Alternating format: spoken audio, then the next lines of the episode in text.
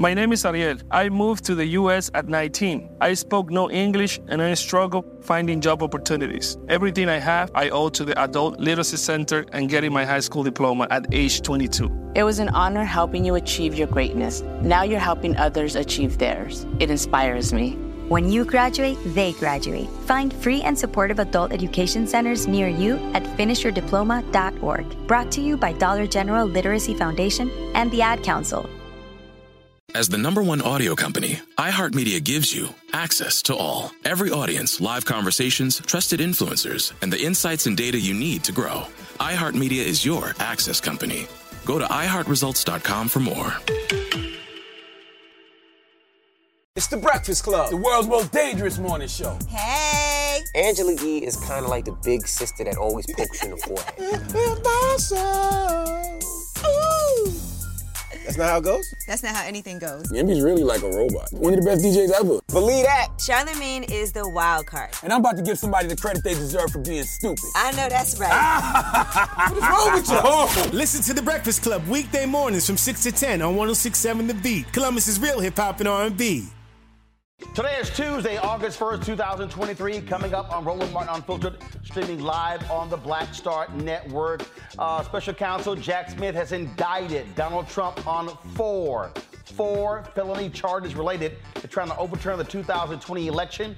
Jack Smith will be speaking shortly live. We will carry that right here on the Black Star Network. Sad news out of New Jersey where the lieutenant governor, a black woman, has passed away at the age of seventy-one. We'll tell you exactly what happened. Also, uh, on today's show, the family of Henrietta Lacks, uh, they announced a major settlement with biotech companies. We will show you that news conference with attorney Ben Crump. Uh, also, folks, uh, we're talking about uh, what's happening on the political side. Uh, we'll continue to show you uh, how Democrats are battling Republicans when it comes to uh, the economy, what's happening politically in D C, and they try to keep going after Hunter Biden. They all want to ignore Donald Trump. Uh, in addition, folks, I was at the Original T Golf Classic where they honored Gary Sheffield. We'll show you the words that he had to say in his praise for this show as well. Lots of stuff for us to cover. It's time to bring the funk. Roland Martin Unfiltered on the Black Star Network. Let's go. Whatever the biz, he's on it. Whatever it is, he's got the scoop, the fact, the find. And when it breaks, he's right on time and it's rolling. Best believe he's knowing. Putting it down from sports to news to politics. With entertainment just for kicks, he's rolling. Yeah, it's all go, roll, roll, y'all. Yeah, it's Roland Martin, yeah. Rolling with Roland now. He's funk, he's fresh, he's real, the best, you know, he's Roland Martin.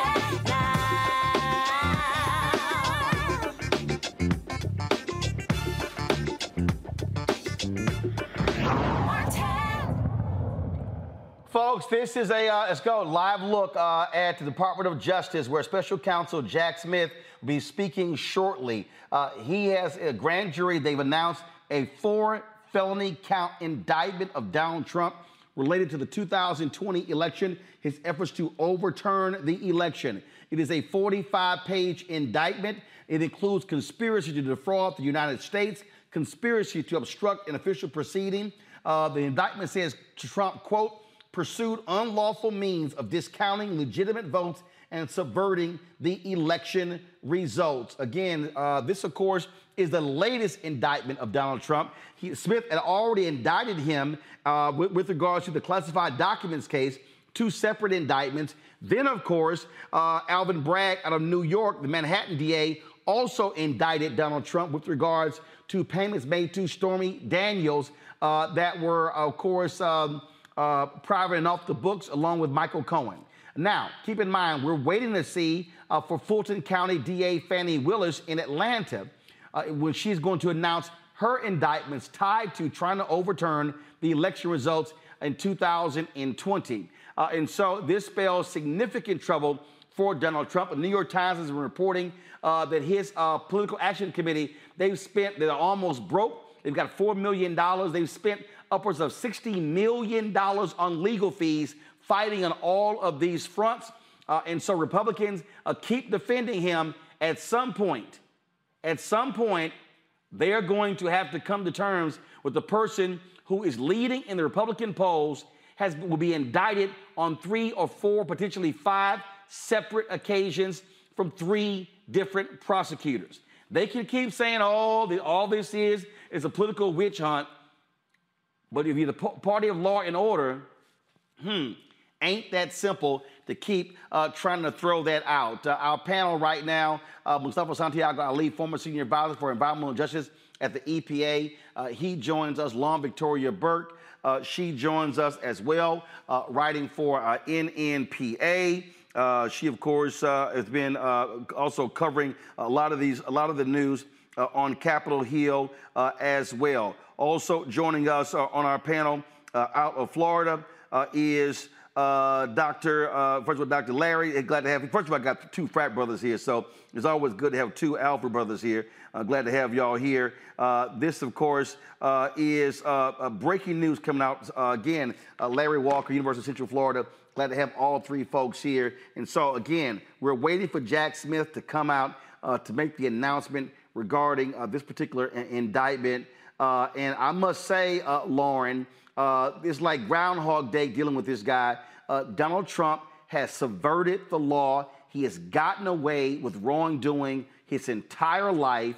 His career started off with him and his dad uh, practicing racism against black people. Uh, they were not prosecuted. There was a settlement there. But the fact of the matter is, Republicans can keep trying to say, oh, this is a witch hunt. They are going to have to defend this thug-in-chief and all of these indictments.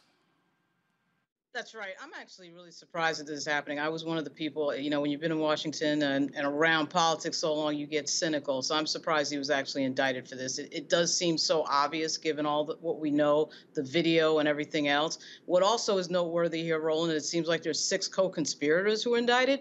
It's hard to, uh, I've been speed reading, but I can't speed read fast enough to figure out who the six are. But one might guess that one might be Rudy Giuliani and another might be John Eastman. It's hard to figure out exactly who the those people are, but to see that Jack Smith went that far and wide, uh, that is really impressive.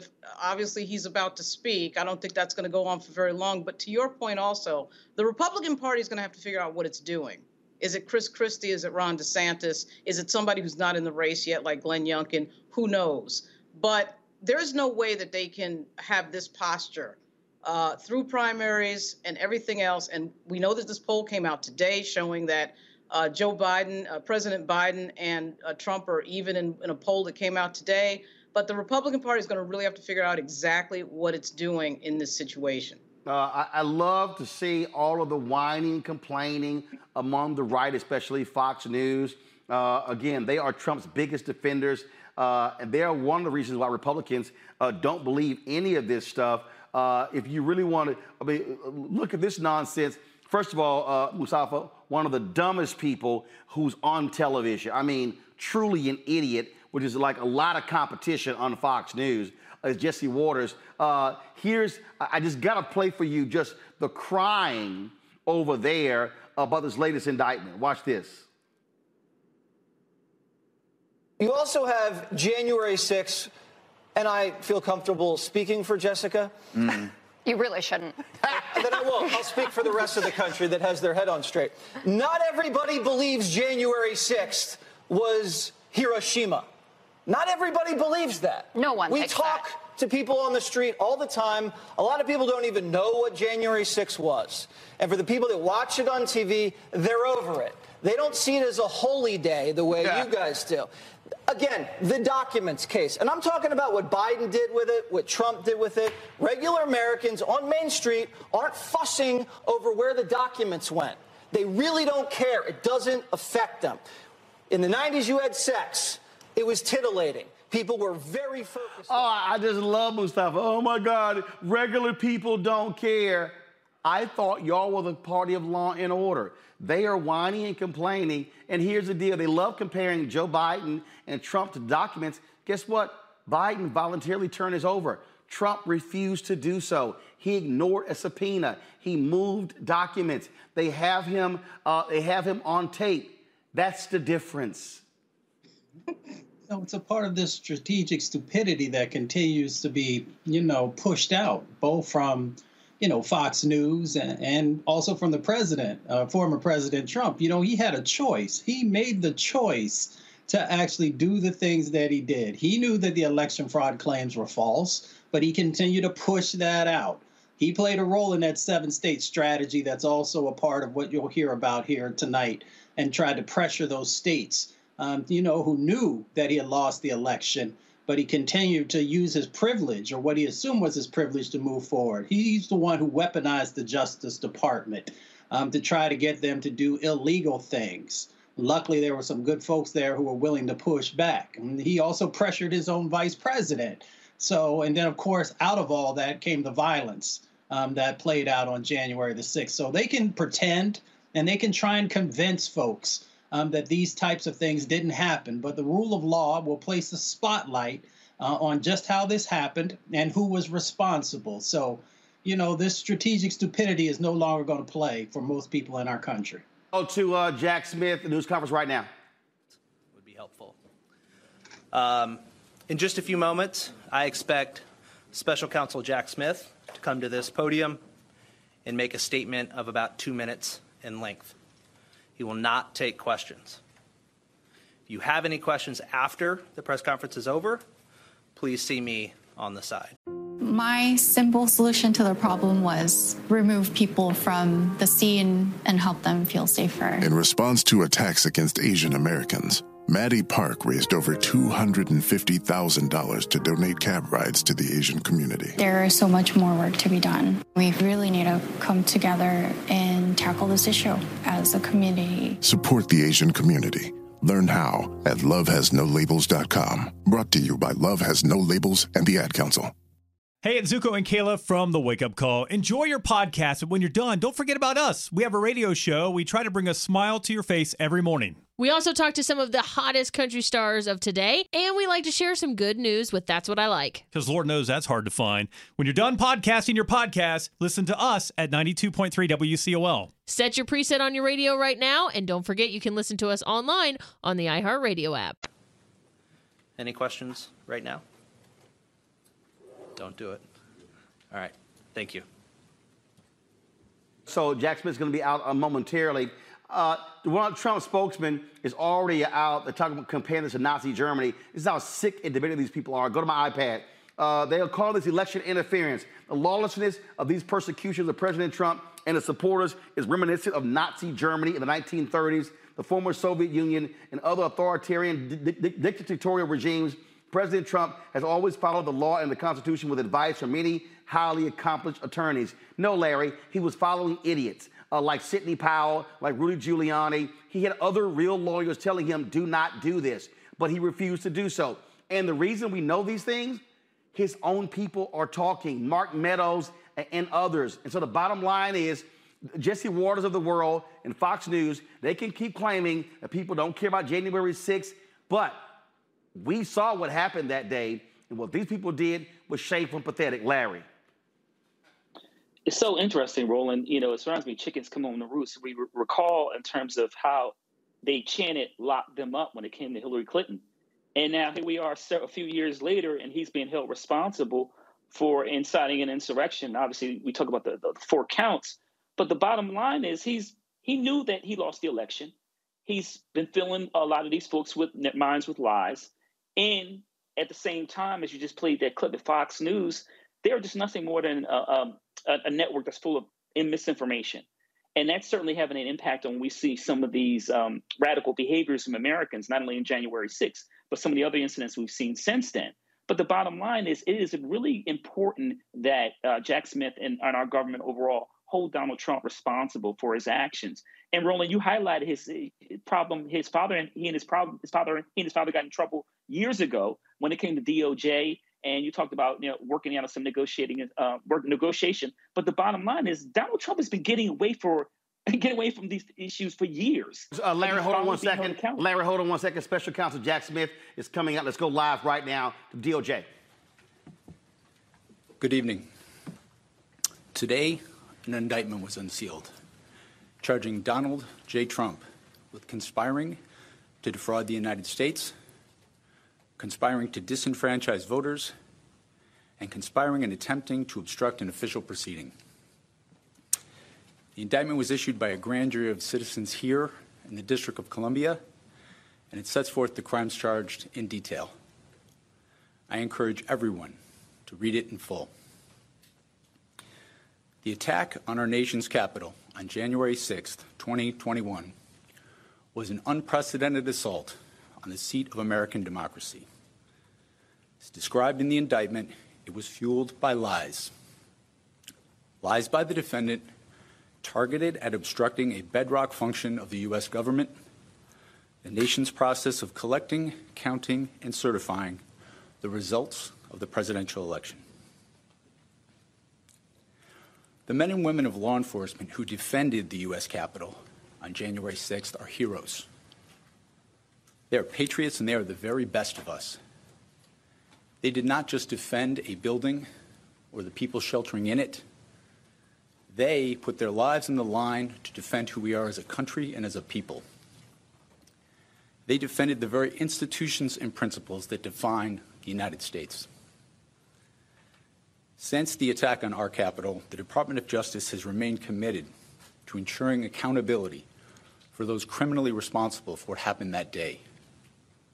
This case is brought consistent with that commitment, and our investigation of other individuals continues.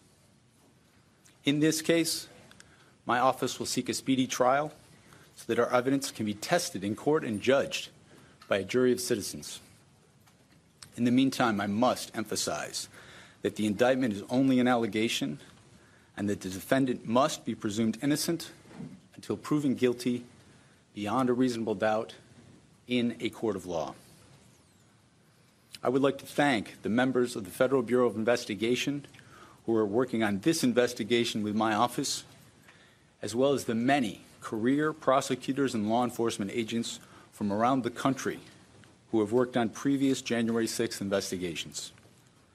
These women and men are public servants of the very highest order, and it is a privilege to work alongside them. Thank you.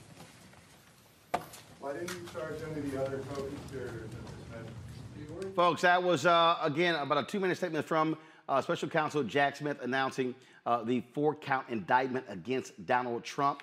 Uh, folks, uh, uh, Judge Tanya Chutkan, uh, who is a D C judge, this is who she is. She's going to be the one presiding over this. She has not been kind to folks involved in the January sixth um, uh, insurrection, uh, and so she is the one who has been assigned this case uh, as well. Again, folks, a forty-five page uh, indictment uh, laying out Uh, the details of what took place. Uh, it says right here, uh, again, uh, the grand jury charges uh, right here. The defendant, Donald J. Trump, was the forty-fifth president of the United States and a candidate for re-election in two thousand twenty. The defendant lost the twenty twenty presidential election. Despite having lost, the defendant was determined to remain in power. So for more than two months following Election Day on November third, two thousand twenty, the defendant spread lies that there had been outcome determinative fraud in the election and that he had actually won. These claims were false, and the defendant, defendant knew that they were false. Uh, it goes on, again, over forty-five pages, uh, Larry, detailing uh, the lies and the efforts uh, of Donald Trump. It says, point blank, it says, but the defendant repeated and widely disseminated them anyway to make his knowingly false claims appear legitimate, create an intense national atmosphere of mistrust and anger, and erode public faith in the administration of the election. So, uh, Roland, I'm interested in terms of over the next couple of months, how, what, did, what did, what's the argument from the Republicans? I mean, Donald Trump has been collecting these indictments like penny, penny candy from back in the day. And you're like, we're not done because we're still waiting to see what happens in Georgia. But the bottom line, he's responsible for January sixth insurrection. And as Republicans try to, you know, you know, talk about Hunter Biden and all these other allegations that are, aren't accurate, and try to pull President Biden in, into these these various uh, conspiracy theories, the bottom line is that Donald Trump has to be held responsible for his actions, just like every other American, regardless of how much money they're worth or whether they're, whatever their political status was in the past. I but love, once again, this yep. is an important day in U S history. I love the whining from Trump. This is, go to my iPad. This is him on on his Truth Social app. I hear that deranged Jack Smith, in order to interfere with the presidential election of twenty twenty-four, will be putting out yet another fake indictment of your favorite president, me, at five p m Why didn't they do this two point five years ago? Why did they wait so long? Because they wanted to put it right in the middle of my campaign, prosecutorial misconduct. No, uh, it's called investigation. That's what it is, Lauren. You investigate. Yeah. Yeah, absolutely. And, you know, this this shtick of everything being about Donald Trump all the time. You know, he did a rally the other day where he only talked about himself, his own problems and everything else. I can't imagine that that's going to go over well for a year of listening to him whining about whoever it is, Jack Smith or Joe Biden, whoever it may be on that particular day. The entire universe, the entire world is him. Now, obviously, if you're a MAGA Republican, you have no problem with any of this. But there's going to be a lot of people out there, I suspect eighty million, over eighty million strong, who are not going to be okay with this and are not going to want to elect and sort of, you know, continue to watch this crazy show, which is what it is. And we haven't even seen the third indictment yet, Fannie Willis, which, by the way, all of this stuff is on video, on audio. You know, him talking to Georgia's elect, elect, election officials and, and asking them to, quote, find a certain amount of votes. I'm not sure what their arguments are going to be in court, and I'm not sure what's going to happen first. Is he going to run out of money for attorneys, or are they going to realize that they just can't defend this case and they're headed for a plea? But this, to me, is not really winnable, given all the evidence that we know about that is, is public-facing. When Jack Smith, by the way, just said that there was a little editorializing, if you heard that, Roland, from uh, the prosecutor with regard to who guarded the U S Capitol. There's a group of uh, U S Capitol Police who also have a lawsuit against Donald Trump for causing uh, all the craziness that happened on January sixth. And I suspect that they do, in fact, have a case. Hasn't been thrown out yet, hasn't been dealt with yet, but we'll see. And as somebody who is dating one of the members of the U S Capitol Police, he did have, you know, uh, um, he had involvement in terms of this entire time, this two-year period of, you know, the, these cops being questioned and having to testify in some re, uh, some ways and go to court. This is a real thing for real people, uh, what happened. Again, everybody can see it on tape, on video, the cover of your book, Roland, that photo uh, being another good example of it. I don't know what Trump's defense is going to be in this case. Um, uh, this is, uh, folks, uh, this is the actual indictment here. Go to my iPad. The defendant had a right, like every American, to speak publicly about the election and even to claim falsely that there had been outcome determinative fraud during the election and that he won. He was also entitled to formally challenge the results of the election through lawful and appropriate means, such as by seeking recounts or audits of the popular vote in states or filing lawsuits challenging ballots and procedures. Indeed, in many cases, the defendant did pursue these methods of contesting the election results.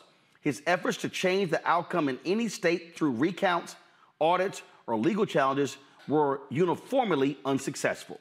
Shortly after Election Day, the defendant also pursued unlawful means of discounting legitimate votes and subverting the election results. In so doing, the defendant perpetrated three criminal conspiracies: a conspiracy to defraud the United States by using dishonest, dis dishonesty, fraud, and deceit to impair, obstruct, and defeat the lawful federal government function by which the results of the presidential election are collected, counted, and certified by the federal government in violation of eighteen U S C three seventy-one. A conspiracy to corruptly obstruct and impede the January sixth congressional proceeding at which the collected results of the presidential election are counted and certified, the certification proceeding in violation of eighteen U S C fifteen twelve K, and a conspiracy against the right to vote and to have one's vote counted in violation of eighteen U S C two forty-one. Each of these conspiracies, which built on the widespread mistrust the defendant was creating through pervasive and destabilizing lies about election fraud, targeted a bedrock function of the United States federal government, the nation's process of collecting, counting, and certifying the results of the presidential election. Count one, it lays out right here uh, what he did from on or about November fourteenth through on or about January twentieth, two thousand twenty-one, Donald J. Trump did knowingly combine, conspire, confederate, and agree with co-conspirators known and unknown to the grand jury, to defraud the United States by using dishonesty, fraud, and deceit to impair, obstruct, and defeat the lawful federal government function by which the results of the presidential election are collected, counted, and certified by the federal government. He, they, Smith lays out the purpose of the conspiracy was to overturn the legitimate results of the twenty twenty presidential election by using knowingly false claims of election fraud to obstruct the federal government function by which those results are collected, counted, and certified. This where it says right here, the defendant enlisted co-conspirators to assist him in his criminal efforts to overturn the legitimate results of the twenty twenty presidential election and retain power. Among these were co-conspirator one, an attorney who was willing to spread knowingly false claims and pursue strategies that the defendant's twenty twenty re-election campaign attorneys would not. Co-conspirator two, an attorney who devised and attempted to implement a strategy to leverage the vice president's ceremonial role overseeing the certification proceeding to obstruct the certification of the president's election. Co-conspirator three, an attorney whose unfounded claims of election fraud the defendant privately acknowledged to others sounded crazy. Nonetheless, the defendant embraced and publicly amplified co-conspirators three's disinformation. Co-conspirator four, a Justice Department official who worked on civil matters and who, with the defendant, attempted to use the Justice Department to open sham election crime investigations and influence state legislatures with knowingly false claims of election fraud. Co-conspirator five, an attorney who assisted and in devising and attempting to implement a plan to submit fraudulent slates of presidential electors to obstruct a certification proceeding. Co-conspirator six, a political consultant who helped implement a plan to submit fraudulent slates of presidential electors to obstruct a certification proceeding. There are some attorneys, Mustafa, who right now are scrambling to hire their own because they are in trouble. Yeah, if you follow what goes on in Washington, D C over the last few years, you can pretty much uh, uh, put the names of those co-conspirators in there, um, but we'll wait until there are the formal announcements that are out there. You know, they better get some good attorneys because these case, this case is really strong against all the folks uh, who are there a part of this indictment. You know, this is all about power and privilege. Um, and, you know, Donald Trump has never felt that the law Um, you know, was something that he had to follow. Um, and now he finds himself in this situation and convinced. I don't know how hard he had to convince these other co-conspirators uh, to also follow that same way of thinking. But they're going to find out. As my mama said, you're going to learn today. Larry, uh, later in this indictment on page ten, it says, on December first, co-conspirator one met with the Arizona House Speaker. When the Arizona House Speaker again asked co-conspirator one for evidence of the outcome determinative election fraud he and the defendant had been claiming, co-conspirator one responded with words to the effect of, quote, "We don't have the evidence, but we have lots of theories." Yeah, it doesn't it doesn't work that way. I feel like I would have to scold them with one of my students in my in class. You just can't. If you don't have, you know, you don't have any, you have any evidence to support you, whatever assertions you're making, then they're not factual. But the bottom line is, Roland, this is what's, this is never this has never been about the facts. This is about maintaining power when they lost an election. And as you talk about, you go through those lists, as my colleague said, we can pretty much guess who these co-conspirators are. And I'm looking forward to have those, those names formally um, uh, released. But the bottom line is they tried to go Arizona. Obviously, we know we talk about the situation in Georgia and this phone call with the Secretary of State there. But in terms of there was a multi-pronged approach to make sure to really, um, you know, tear apart our country and essentially trying to take power and is, is authoritarian. But as Jack Smith highlighted in, in, in this indictment, we're holding those individuals, including specifically Donald Trump, accountable, because if we don't, then we don't have a true democracy. Uh, in this indictment, Lauren, they talk about Arizona, Georgia, Michigan, all of these various states. They lay all these different uh, things out. Uh, you see, they, they got, on December fourth, co-conspirator one sent a text message to the Michigan House Speaker reiterating his unsupported claim of election fraud and attempting to get the Michigan House Speaker to assist in reversing the ascertainment of the legitimate Biden electors, stating, looks like Georgia may well hold some factual hearings and change the certification under Article one, Section two of the Constitution. Explain that they don't, they don't, they, they just don't have the right to it, but that obligation. Help me get this done in Michigan. And it goes on and on and on. If you're Rudy Giuliani and Jack Eastman and Sidney Powell, you are now in the crosshairs of Jack Smith. That's right. And you are, at minimum, they're looking, you know, at, at obviously the potential of being disbarred. Uh, but also, right, to your point, Roland, uh, they will have to, of course, lawyer up. And, uh, you know, the fact that they brought up Russell Bowers is interesting. That sounds, I mean, he had testified in front of uh, Benny Thompson's committee, January sixth committee, uh, and that was pretty startling testimony because that was a Republican elected, a Republican official effectively saying, I am not going to subvert our democracy, you know. And, and, and as you read, Roland, actually a lot of what you're reading sounds a lot like two things. A little bit of what Fox News was sued on in terms of their lying on the air and their constant uh, just making up of reality around election fraud. And then it sounds like the January sixth hearing testimony, a lot of this and a lot of the same officials involved. So so we can kind of get a, a if, in fact, you know, when you it, when you keep reading, uh, it sounds like a lot of that hearing testimony and a lot of that is is on the record under oath. It's a lot of what we already know, and I think it just sort of leads us all back to the question of what is the defense going to be? I mean, you have subverted... I, I, I love this one.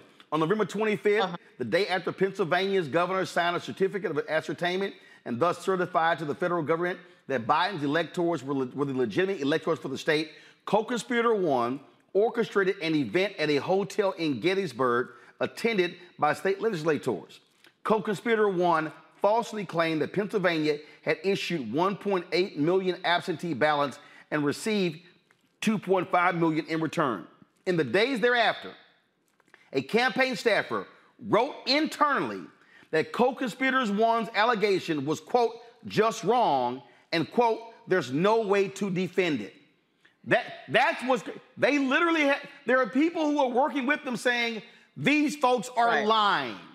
And so, right. if you're right. Jack Smith, uh, let's, is, is this live outside? What is this, folks? Uh, the, uh, okay, they're trying to get a statement from Merrick Garland. Go live right now. My simple solution to the problem was remove people from the scene and help them feel safer. In response to attacks against Asian Americans, Maddie Park raised over two hundred fifty thousand dollars to donate cab rides to the Asian community. There is so much more work to be done. We really need to come together and tackle this issue as a community. Support the Asian community. Learn how at love has no labels dot com. Brought to you by Love Has No Labels and the Ad Council.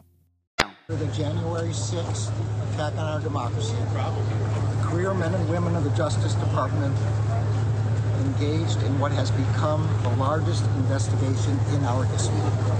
In November last, I appointed Jack Smith, a special counsel, to take on the ongoing investigation in order to underline the department's commitment to accountability and independence.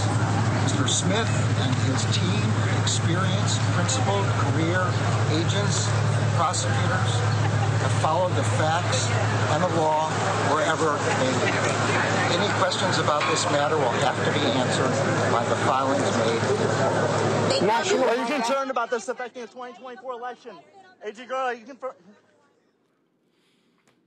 The thing here is that uh, in this indictment, you have a D O J staffer who has been right. indicted, a Justice Department official. Uh, that right there um, uh, says a whole lot, uh, Mustafa, because it shows how Donald Trump had individuals who he appointed uh, who were trying to use the power of the Department of Justice to overturn this election. And this uh, is more offensive to the folks. Let's, again, let's go back to, uh, give me a two-box with Merrick Garland. This shows, again, how offensive uh, it is what actually took place uh, in this country uh, with this man. He was used, trying to use everything possible in order to stay in power. That's what Donald Trump was trying to do.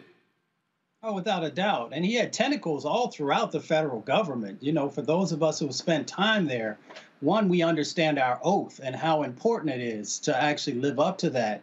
Um, so then when you see the had these individuals who were inside the federal government who are also, you know, moving forward with lies or were supporting, uh, you know, this strategy that uh, Trump had, you know, it just it doesn't make it any easier for people to trust the federal government. But luckily, there were good folks who were there who were also pushing back. I was blessed to be able to work with folks from the Department of Justice for a couple of decades. And I know their level of commitment to upholding the law. Um, so, you know, he tried to dismantle and deconstruct uh, the Department of Justice. And thankfully, he wasn't successful. But there were those individuals um, who, unfortunately, believed the hype and believed him, the things that he was trying to accomplish. And I won't be surprised if we won't also find out, you know, that there'll be folks also who will catch charges in some of these various states uh, who are also aligning themselves with him.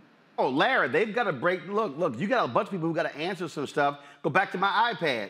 Uh, it says right here, on the December sixth, the defendant and co-conspirator two called the chairwoman of the Republican National Committee, that's Ronna McDaniel, uh, Ronna McDaniel Romney, uh, to ensure that the plan was in motion. Uh, she said that they, during the call, co-conspirator two told the chairwoman that it was important for the R N C to help the defendants' campaign gather electors in targeted states, and falsely represented to her that such electors' votes would be used only if ongoing litigation in one of the states changed the result in the defendant's favor. After the R N C chairwoman consulted the campaign and heard that work on gathering electors was underway, she called and reported this information to the defendant, who responded approvingly. Ronna McDaniel is not going to have to answer. All of these people, look, they go to trial here, uh, Larry, barring, you know, a plea deal. Steve Bannon, Marjorie Taylor Greene, Jim Jordan, every single Matt Gaetz, uh, Ted Cruz, all of these Republicans who avoided congressional subpoenas, they are not going to be able to avoid a subpoena from the federal courts. No, and all, you know, high, reading, reading, you know, kind of here, listening to you, realizes that Roland, the, the rot runs deep, and when you have a rot, rot, a tree that's rotted, you really have to cut it down and start from scratch, and that's what we essentially this this indictment is really the first stage, and like you said, this we'll see over a series of next couple of months, and some of these individuals we highlighted, like you said, who are those individuals, and then having them testify. Because we heard, we were here we, the last couple of months, we've heard a lot of people, you know, stand at the podium or put out press releases, talk about, you know, it, it's, it's a witch hunt and none of this makes any sense and they're going after Donald Trump. Let's see what you have to say when you have to put your hand on the Bible. And then you're being asked a series of questions. We'll see what you, yep. we'll see kind of conspiracy theories you want to run then. Uh, and Lauren, when I say a lot of people, go back to my, go back to my iPad. On December seventh, co-conspirator one received the Wisconsin memo and the fraudulent electoral memo. Co-conspirator one spoke with co-conspirator six regarding attorneys who could assist in the fraudulent elector effort in the targeted states, and he received from co-conspirator six an email identifying attorneys in Arizona, Georgia, Michigan, Nevada, New Mexico, Pennsylvania, Wisconsin. All of those attorneys are now potentially having uh, a criminal exposure, Lauren. That's right. Yeah, I mean, it is it is wide ranging, a lot wider ranging than I would have ever guessed. Obviously, everybody was focused on Donald Trump, but as you can see, there's a lot of people involved in this. Uh, when I think about these cities, I think about something you said earlier, Roland, on a show. Uh, you know, what was killing Donald Trump, as I don't need to tell you, Roland, was the fact that this election was decided by black voters in Milwaukee and Detroit and, and Philly and Atlanta. That's why he was uh, ticked off in the first place. Of course, he lost by eight million votes. But then he, of course, went to these uh, elected, uh, election officials in a lot of these Republican jurisdictions and tried to get them to lie. He tried to get them to lie. And so they weren't going for it. And in fact, it was interesting to see the Republican officials, not only in Arizona, but also in Georgia, resist him, resist him on the phone. And of course, resist him uh, t trying to, quote, find a certain amount of votes so that he could be declared the winner uh, and declare that there was some sort of impropriety with regards to the collection of votes, none of which was true. Um, I actually think that there's a chance that this is going to get real, real fast. We saw we saw, Ala you know, Alabama reject um, this idea of redistricting and the SCOTUS decision. Don't think that some of these people won't try to defy the federal government. I actually think they will try to defy the federal government. They've been talking openly about this. And that is their spin right now, that this is all political and not fair. And it wouldn't surprise me if they brought that, that question to the brink. Here's what's crazy. I'm only twenty-seven pages into the forty-five pages of Mustafa.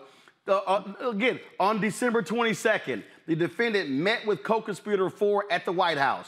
Co-conspirator four had not informed his leadership at the Justice Department of the meeting, which was a violation of the Justice Department's written policy restricting contacts with the White House to guard against improper political influence. On December twenty-sixth, co-conspirator four spoke on the phone with the acting attorney general and lied about the circumstances of his meeting with the defendant at the White House, falsely claiming that the meeting had been unplanned. The acting attorney general directed co-conspirator four not to have unauthorized contacts with the White House again, and co-conspirator four said he would not.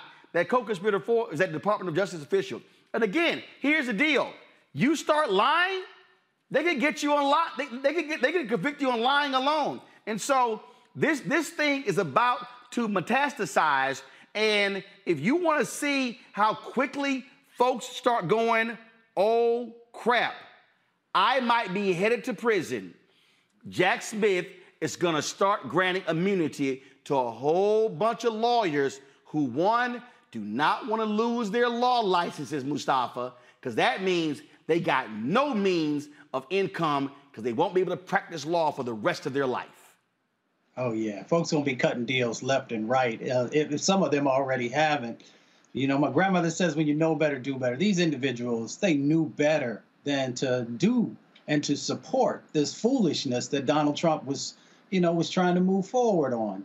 Uh, you know, these election fraud claims that that um, that he was just continued to state time and time and time again, and people actually supporting that stuff, and then strategies around pressuring the states, and then weaponizing of the Justice Department. That goes particularly to what you're talking about, about one of those co-conspirators. You know, they were playing a role in trying to weaponize the Department of Justice. So, you know, if, if you're not going to do the right thing, you should never be in these positions. Um, and, you know, here's the thing. Most of these folks don't really understand what prison is all about. But I guarantee you, once they hear, you know, those steel doors closing, uh, they'll change. They'll really start to reflect on why they did the things that they did and why did they support this individual, because prison is no joke.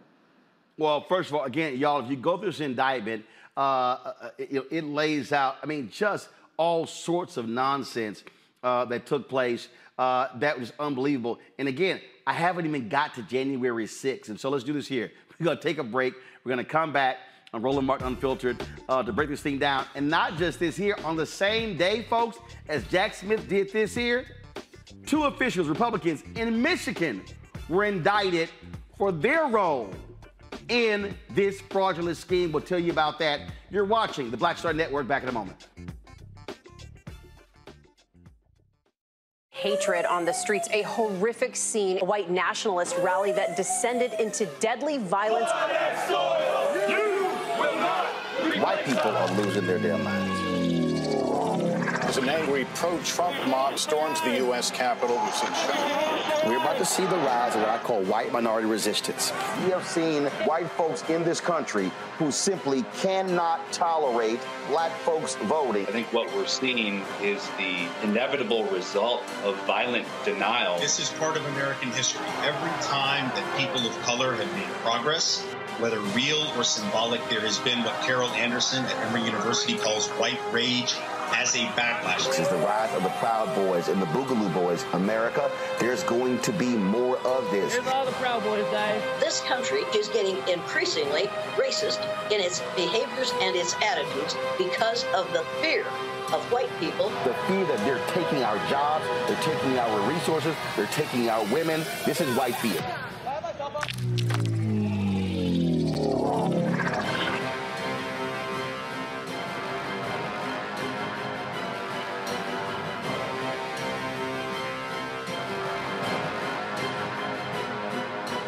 Talk about blackness and what happens in black culture. We're about covering these things that matter to us, uh, speaking to our issues and concerns. This is a genuine people-powered movement. There's a lot of stuff that we're not getting. You get it, and you spread the word. We wish to plead our own cause too long have others spoken for us. We cannot tell our own story if we can't pay for it. This is about uh, covering us. Invest in black-owned media. Your dollars matter. We don't have to keep asking them to cover our stuff. So please support us in what we do, folks. We want to hit two thousand people, fifty dollars this month, raise one hundred thousand dollars. We're behind one hundred thousand dollars, so we want to hit that. Y'all money makes this possible. Checks and money orders go to P O Box five seven one nine six, Washington, D C two zero zero three seven dash zero one nine six. The cash app is dollar sign R M Unfiltered. PayPal is R Martin Unfiltered. Venmo is R M Unfiltered. Zelle is Roland at Roland S Martin dot com.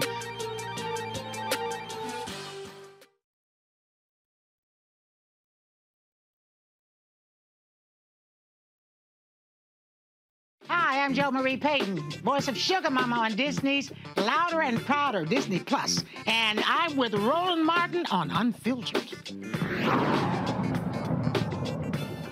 Well, let's welcome back to Roland Martin Unfiltered on the Black Star Network. The breaking news is that uh, Special Counsel Jack Smith has announced four felony charges against Donald Trump tied to his efforts to overturn uh, the twenty twenty election. It is a forty-five page indictment. Uh, we are ju- through just thirty-one of the pages.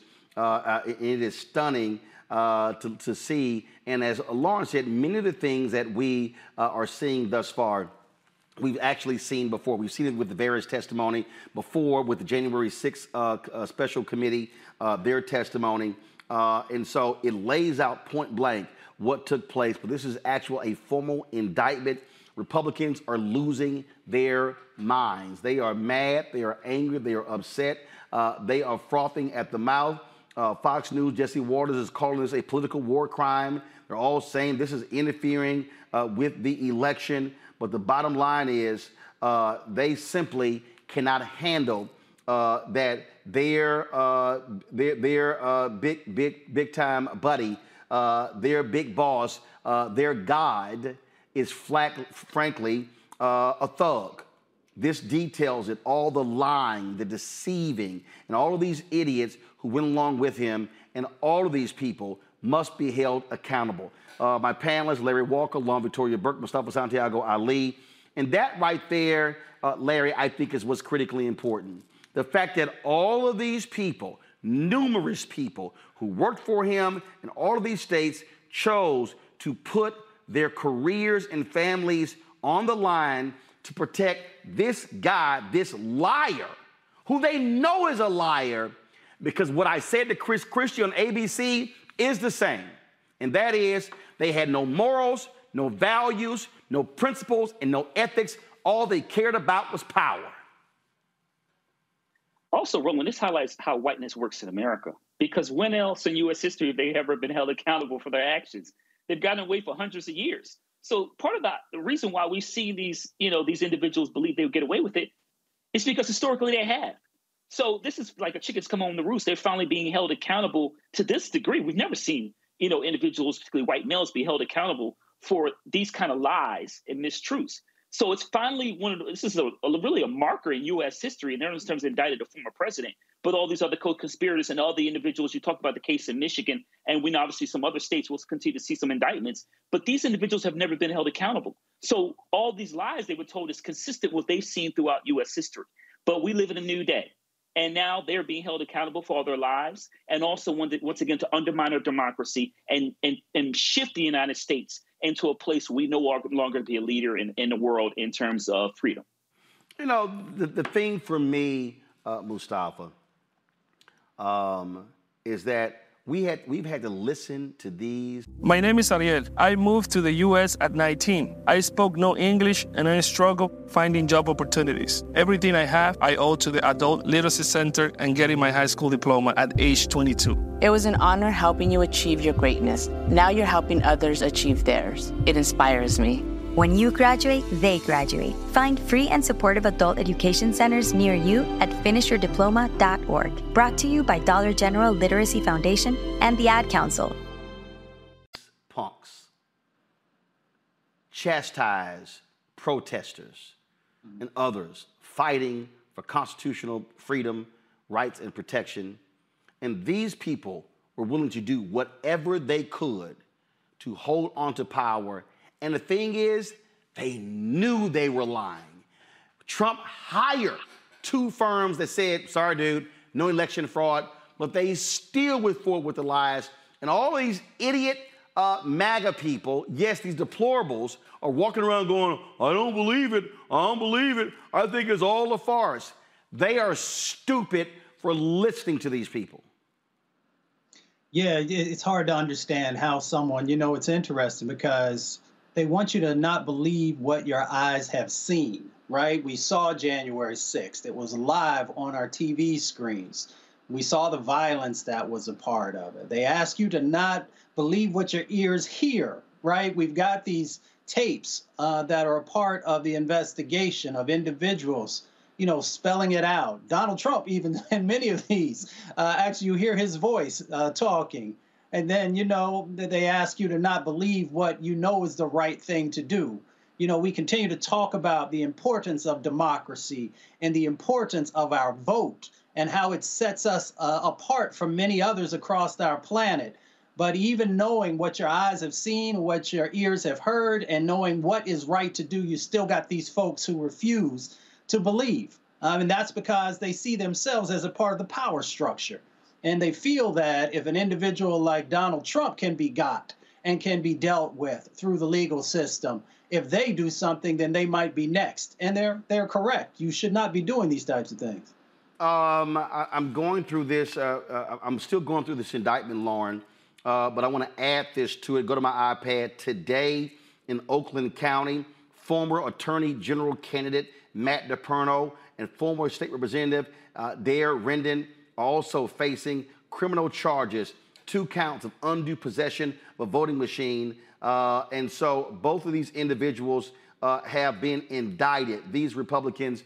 And so Michigan is doing their part. Georgia is doing their part. And I'm telling you, after this federal indictment, those state attorney generals, it's going to be hard for even, even in some of those red states for them to have to resist not prosecuting individuals who were involved in criminal behavior.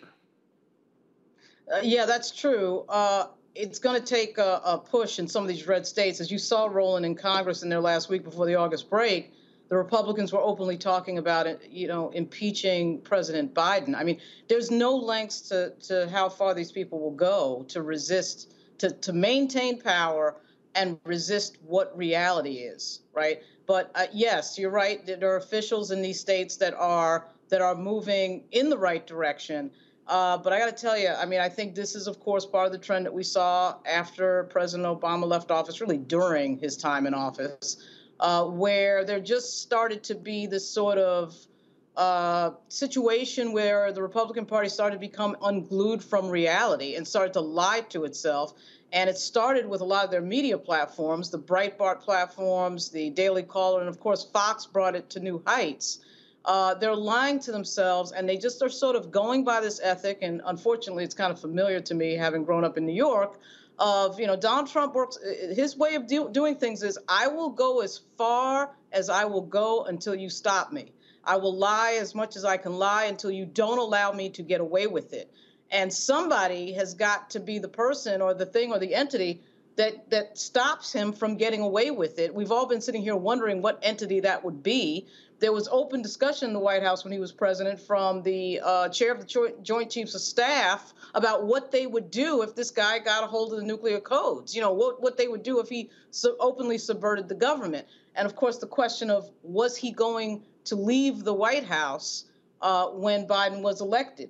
That was all open. I mean, you know, because Trump will go as far as, as everyone else allows him to go. But they have to be stopped. They have to be absolutely stopped. It's not just going to happen on its own.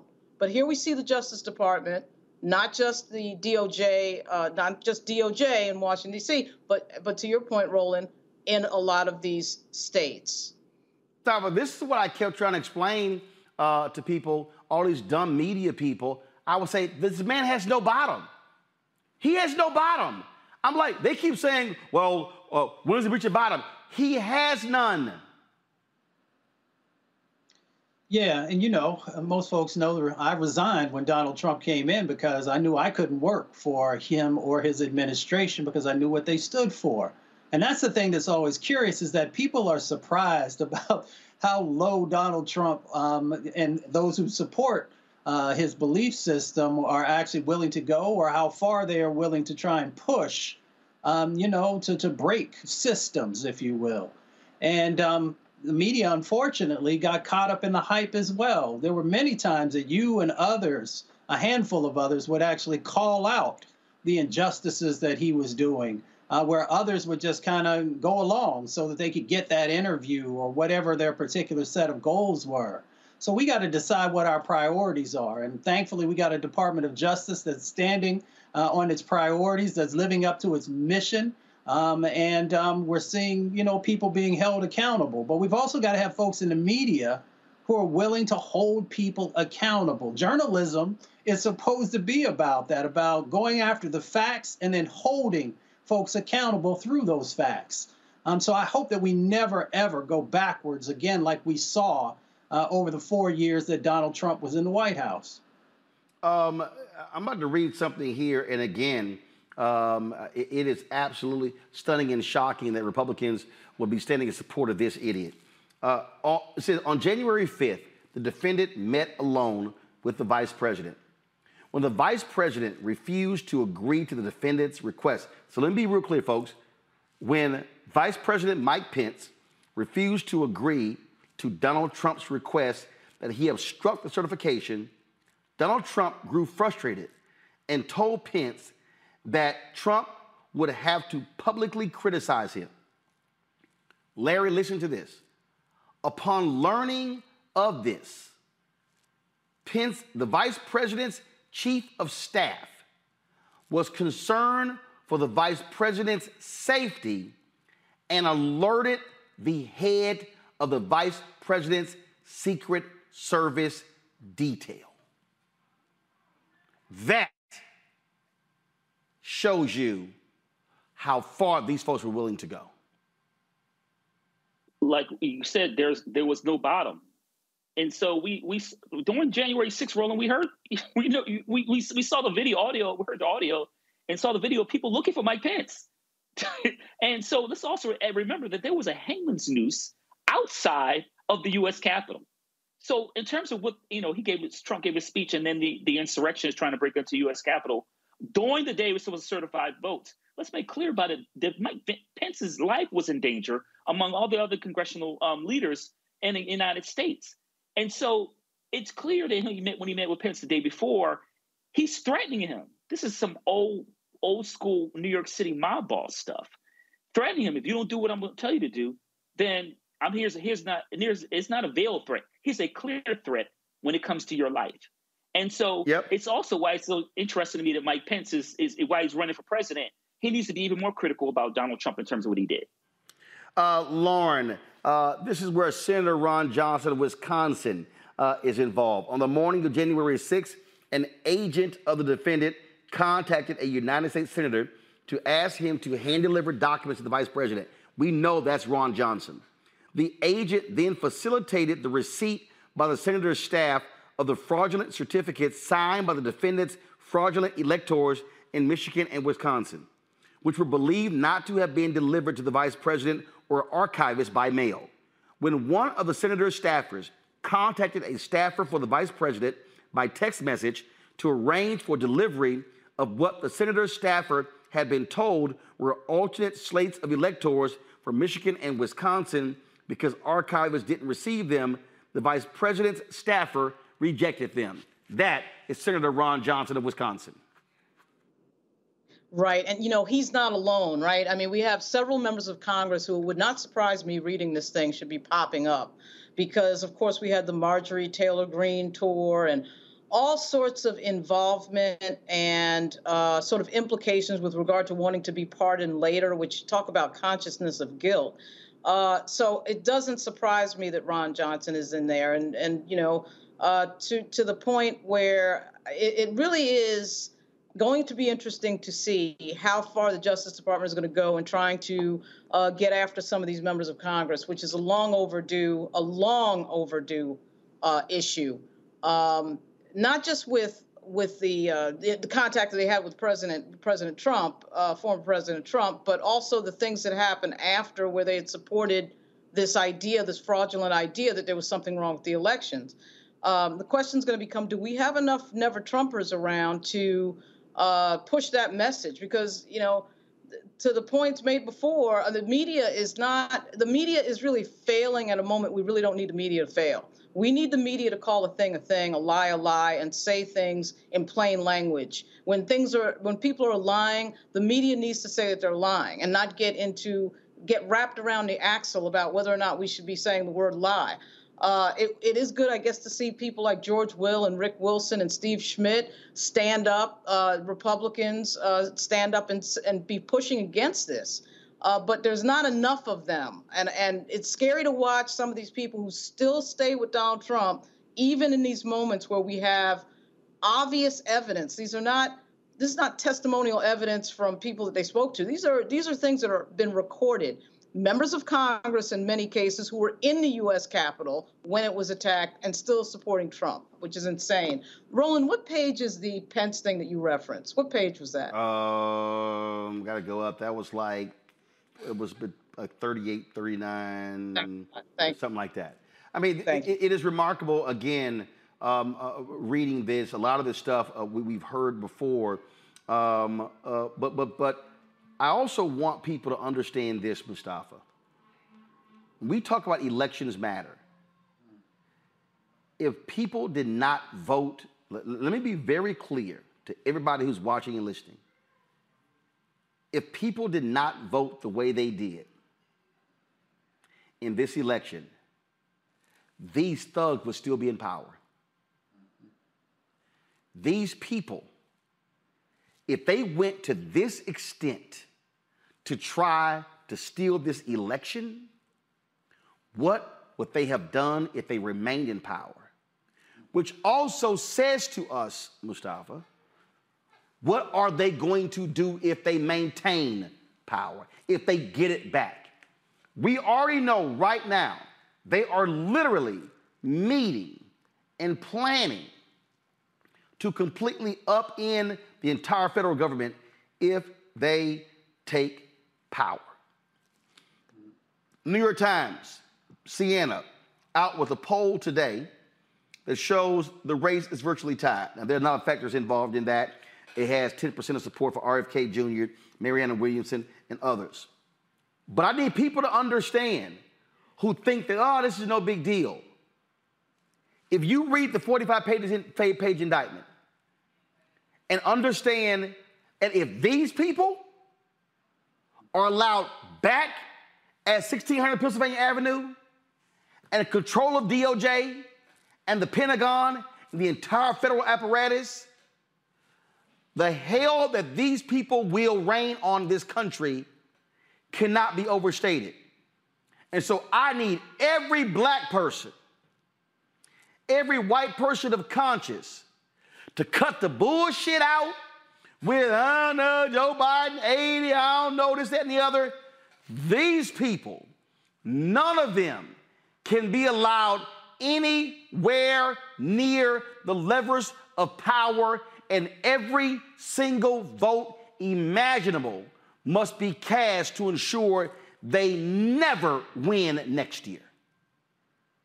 Yeah, without a doubt. I was thinking about this earlier as I was going through some of the documents and, and just really reflecting on the play, you know, this moment that we find ourselves in and, and how important our vote is. You know, you see that they've been very clear. And I want to bring also some of these senators and others on Capitol Hill into this, because they have been very clear about trying to weaken and dismantle the Department of Justice. Now, the Department of Justice, you know, in the entire history has not always been Uh, favorable to our communities, but we have some really great folks who are there right now who would not be there if you didn't, you hadn't voted in the numbers that you did.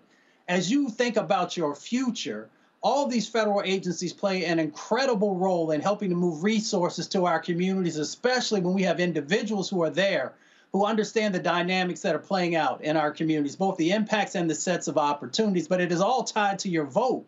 If we do not vote once again, and our allies uh, in significant numbers, then you're... My name is Ariel. I moved to the U S at nineteen. I spoke no English and I struggled finding job opportunities. Everything I have, I owe to the Adult Literacy Center and getting my high school diploma at age twenty-two. It was an honor helping you achieve your greatness. Now you're helping others achieve theirs. It inspires me. When you graduate, they graduate. Find free and supportive adult education centers near you at finish your diploma dot org. Brought to you by Dollar General Literacy Foundation and the Ad Council. Going to have individuals who are literally going to be taking wealth out of your pocket that are going to be impacting your health and are going to weaken this country for decades to come. I simply cannot overstate, Larry, how crucial it is for every black person who is eligible to vote to get registered and cast a ballot for Biden-Harris. Let me be perfectly clear. All y'all people out there, y'all listening to all these so-called new black media people and their bullshit, and that's exactly what it is. We can be making demands, must be doing so. But if you look at what these people tried to do, and I rattle off, they had attorneys in multiple states. They were pressuring fellow Republicans in Arizona, Pennsylvania, Georgia, Michigan, all these places. What these people plan to do, they right now, Axios reported this months ago, the New York Times reported it last month. The, the Heritage, all of these people right now, Larry, are meeting off-site.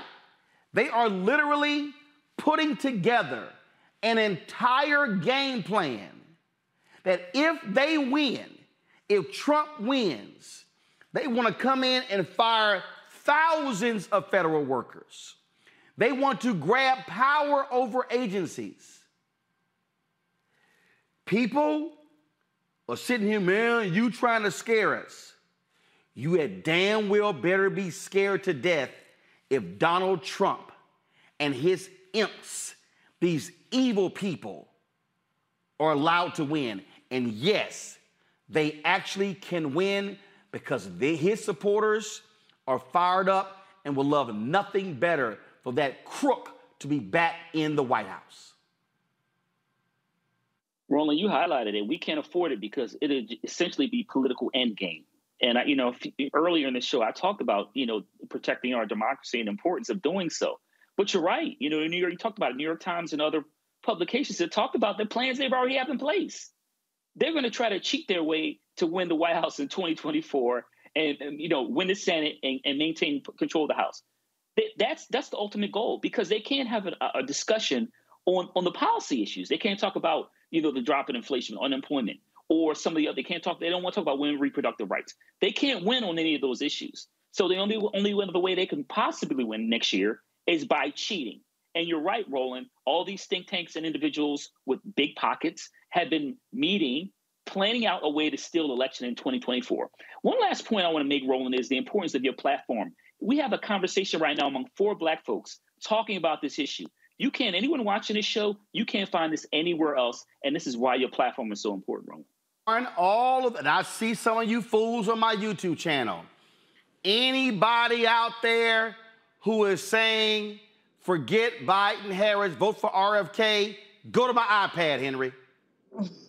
This who is funding the campaign of Robert F. Kennedy Junior Republicans. Let me say it again. All you fools out here talking about Robert F. Kennedy, a political analysis shows donor overlap with DeSantis and Trump supporters.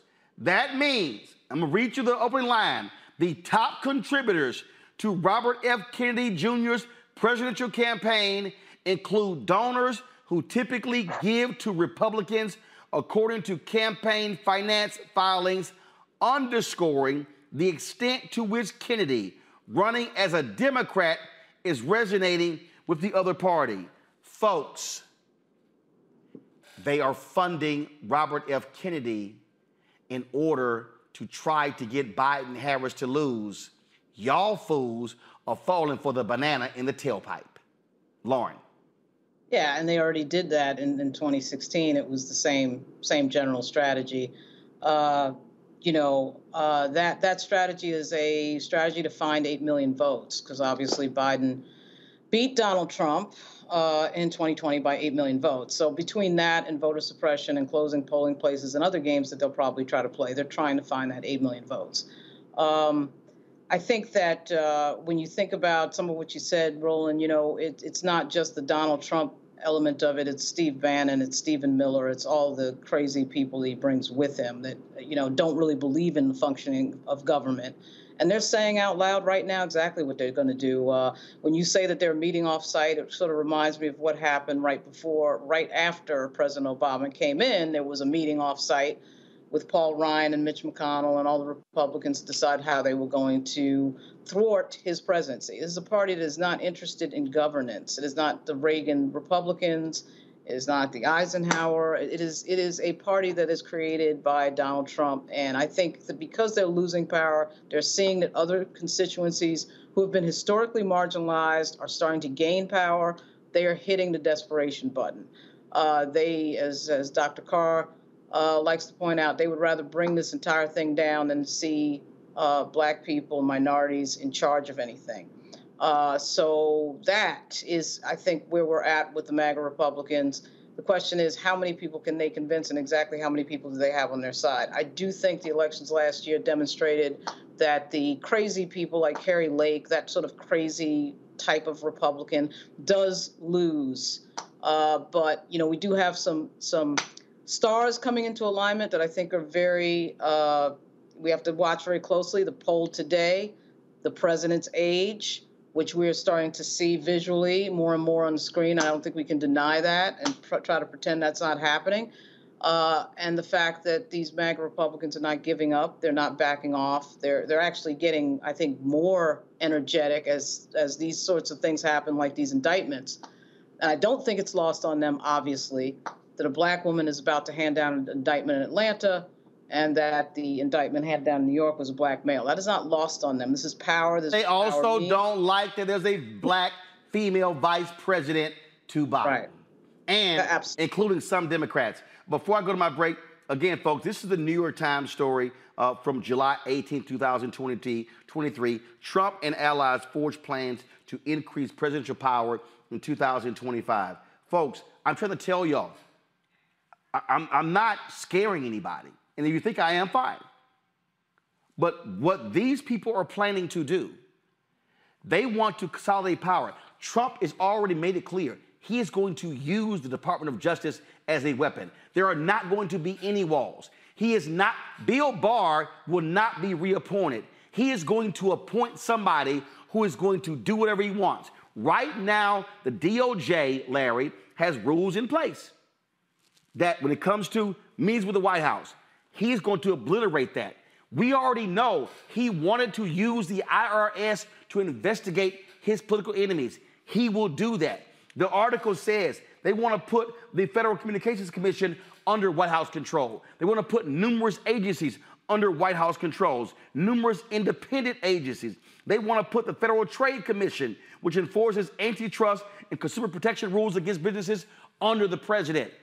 Folks, what they are planning is something that we have never experienced in the history of this country, including Jim Crow and slavery, Larry.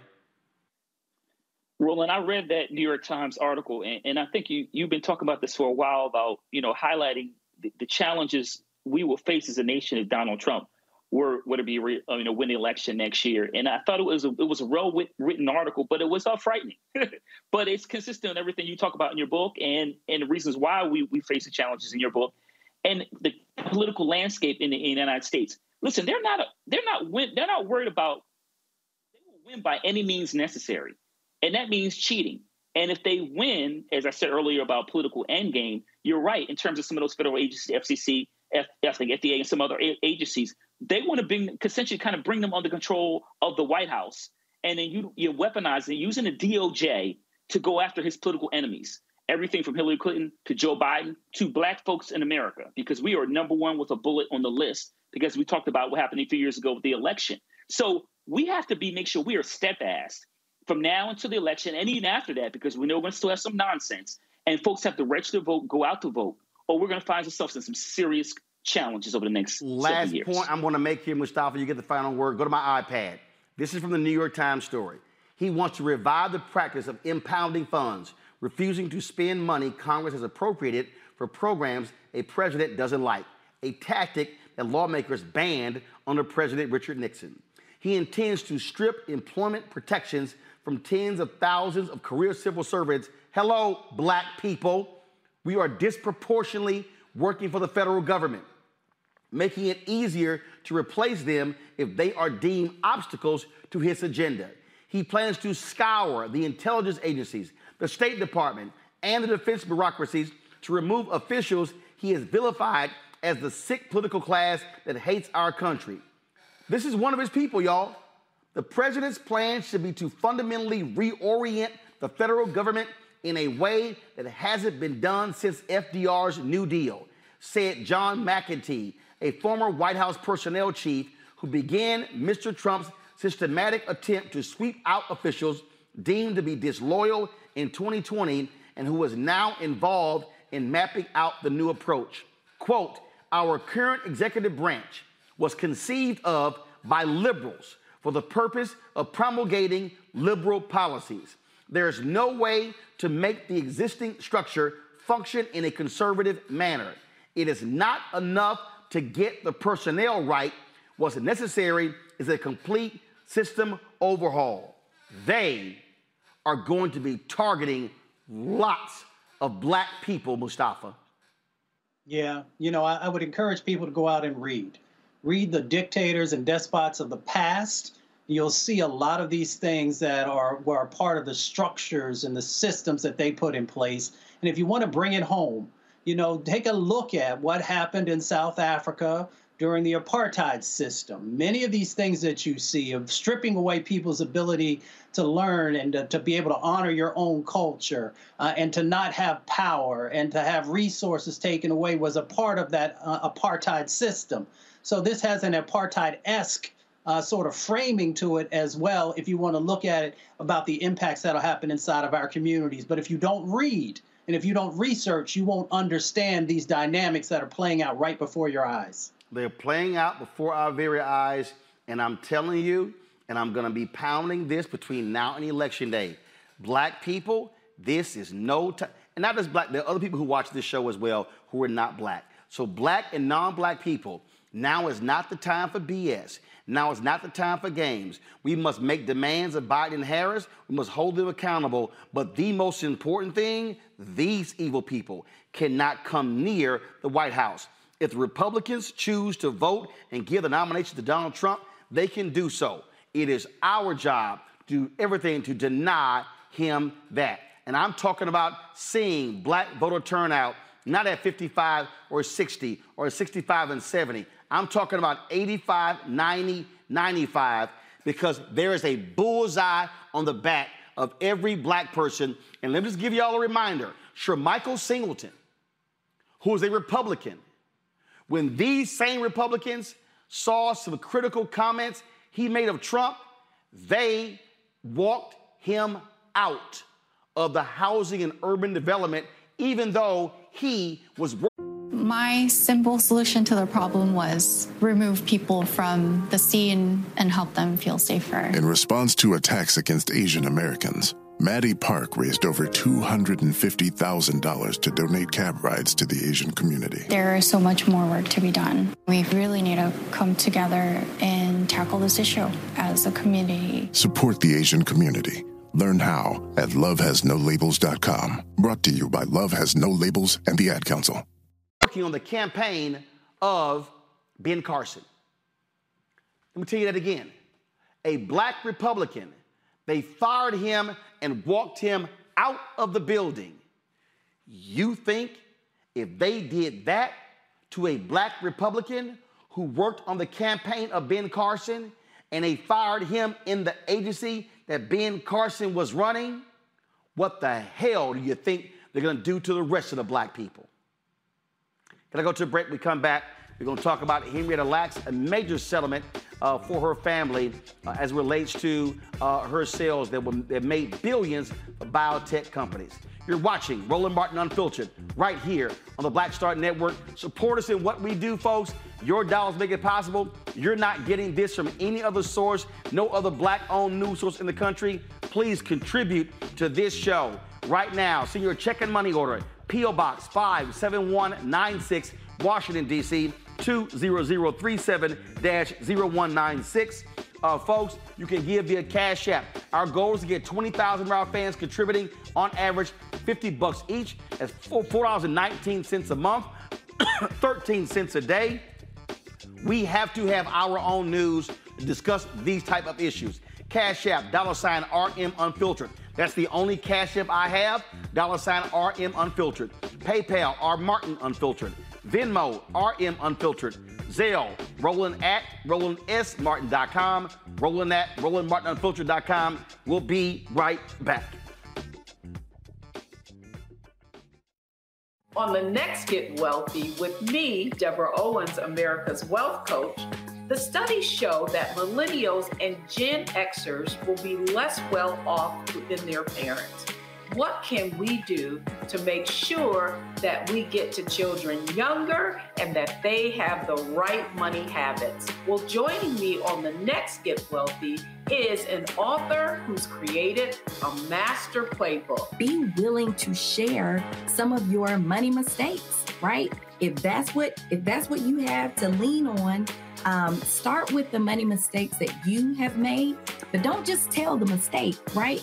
Tell the lesson in the mistake. That's right here on Get Wealthy, only on Black Star Network. Up next on The Frequency with me, Dee Barnes, our special guest, Alicia Garza, one of the founders of the Black Lives Matter movement. We're going to discuss her new book, The Purpose of Power, How We Come Together When We Fall Apart. We live in a world where we have to navigate, you know, when we say something, people look at us funny, but when a man says the same thing less skillfully than we did, right? Right. Everybody flocks towards what they said, even though it was your idea. Right here on The Frequency on the Black Star Network.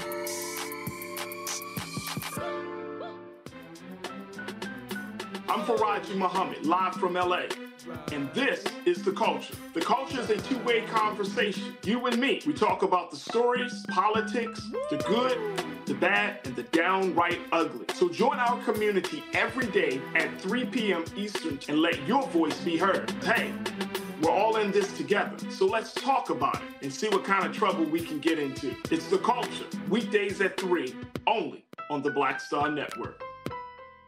Hi, my name is Brady Ricks. I'm from Houston, Texas. My name is Sharon Williams. I'm from Dallas, Texas. Right now, I'm rolling with Roland Martin, unfiltered, uncut, unplugged, and undamn believable. You hear me? After years of court battles, a settlement is finally reached uh, in the, the Henrietta Lacks lawsuit with Thermo Fisher Scientific. Thermo Fisher Scientific is one of the many biotechnology companies that benefited from Lacks' sales that were taken without her consent by doctors at Johns Hopkins Hospital in nineteen fifty-one. Her cells, known as the uh, HeLa cells, became the first human cell successfully cloned and went on to revolutionize medicine. Today, the family of Henrietta Lacks and the attorney Ben Crump held a news conference to announce the significant settlement, a confidential settlement. And so we are celebrating the life, and the settlement is a great announcement, but it's a bigger announcement that we continue to celebrate Henrietta Lacks. I want to read a statement that is the only thing we will say about uh, this settlement uh, and Thermo Fisher.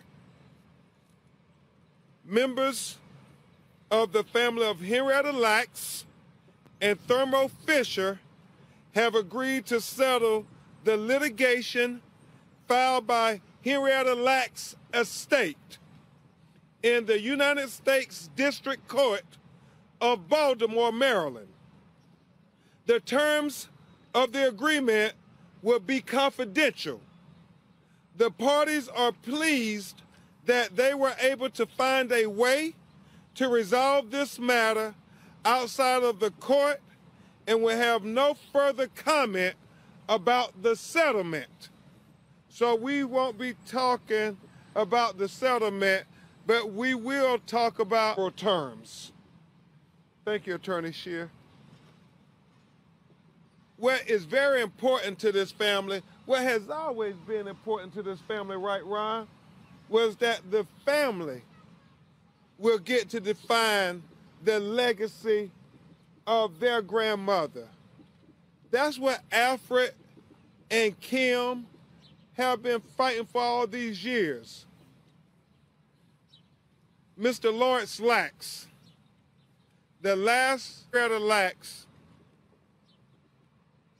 right now is battling some health issues, but went to his children, Ron Lawrence, his nephews and nieces, and talked about we have to define the legacy of Henrietta Lacks. He fought his whole life to try to get justice for his mother.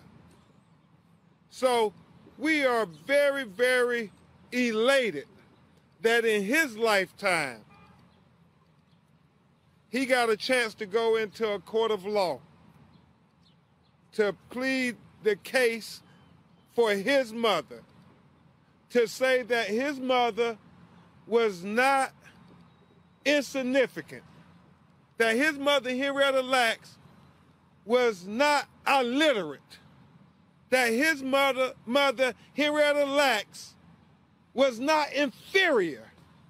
In fact, she was extraordinary. On this birthday, America should acknowledge that she was extraordinary in every way.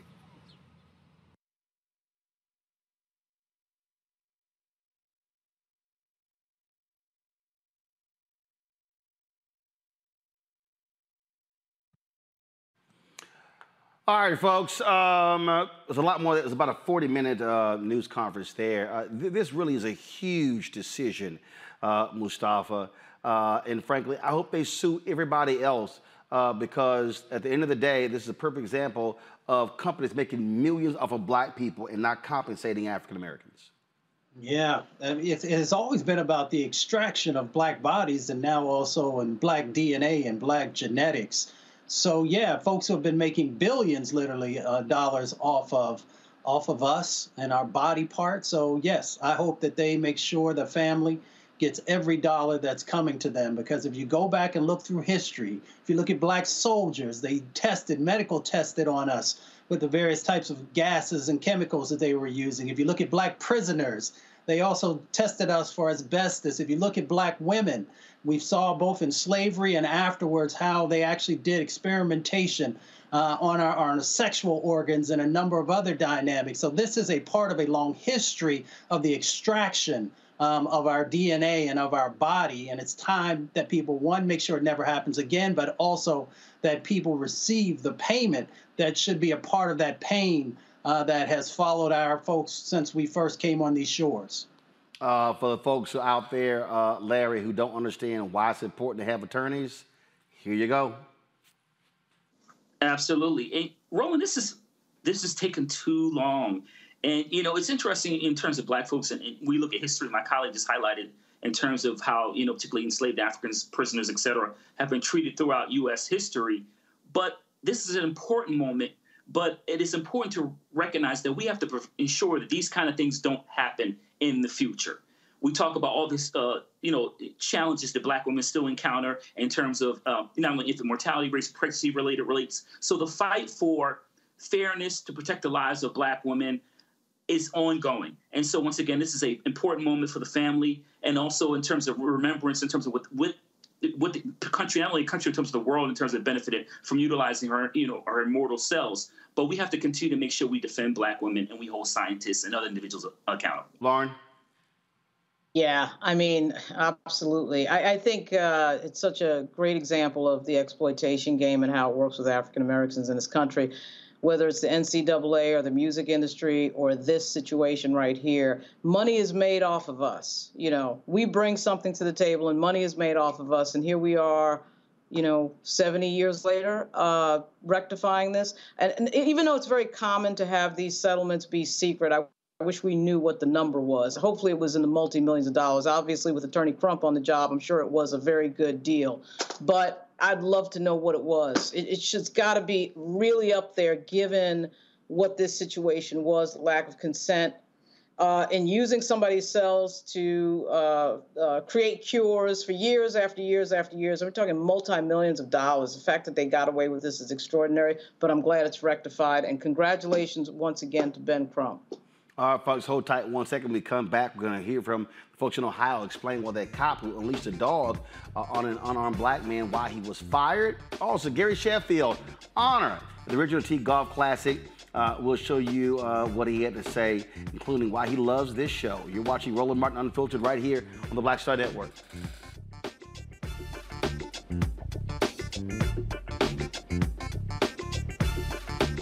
Let's take a moment to breathe. Deep inhale, extend your spine, remain focused on what you're doing. If safe to do so, exhale slowly, leaning to one side. Inhale back to center. If safe to do so, exhale slowly to the opposite side. Find mental health resources at love your mind today dot org. This message is brought to you by the Huntsman Mental Health Institute and the Ed Council. When you talk about blackness and what happens in black culture, we're about covering these things that matter to us, uh, speaking to our issues and concerns. This is a genuine people-powered movement. There's a lot of stuff that we're not getting. You get it, and you spread the word. We wish to plead our own cause. Too long have others spoken for us. We cannot tell our own story if we can't pay for it. This is about uh, covering us. Invest in black-owned media. Your dollars matter. We don't have to keep asking them to cover our stuff. So please support us in what we do, folks. We want to hit two thousand people, fifty dollars this month, raise one hundred thousand dollars. We're behind one hundred thousand dollars, so we want to hit that. Y'all money makes this possible. Checks and money orders go to P O Box five seven one nine six, Washington, D C two zero zero three seven dash. zero one nine six. The Cash App is dollar sign R M Unfiltered. PayPal is R Martin Unfiltered. Venmo is R M Unfiltered. Zelle is Roland at Roland S Martin dot com. On a next, A Balanced Life with me, Doctor Jackie. How are you being of service to others?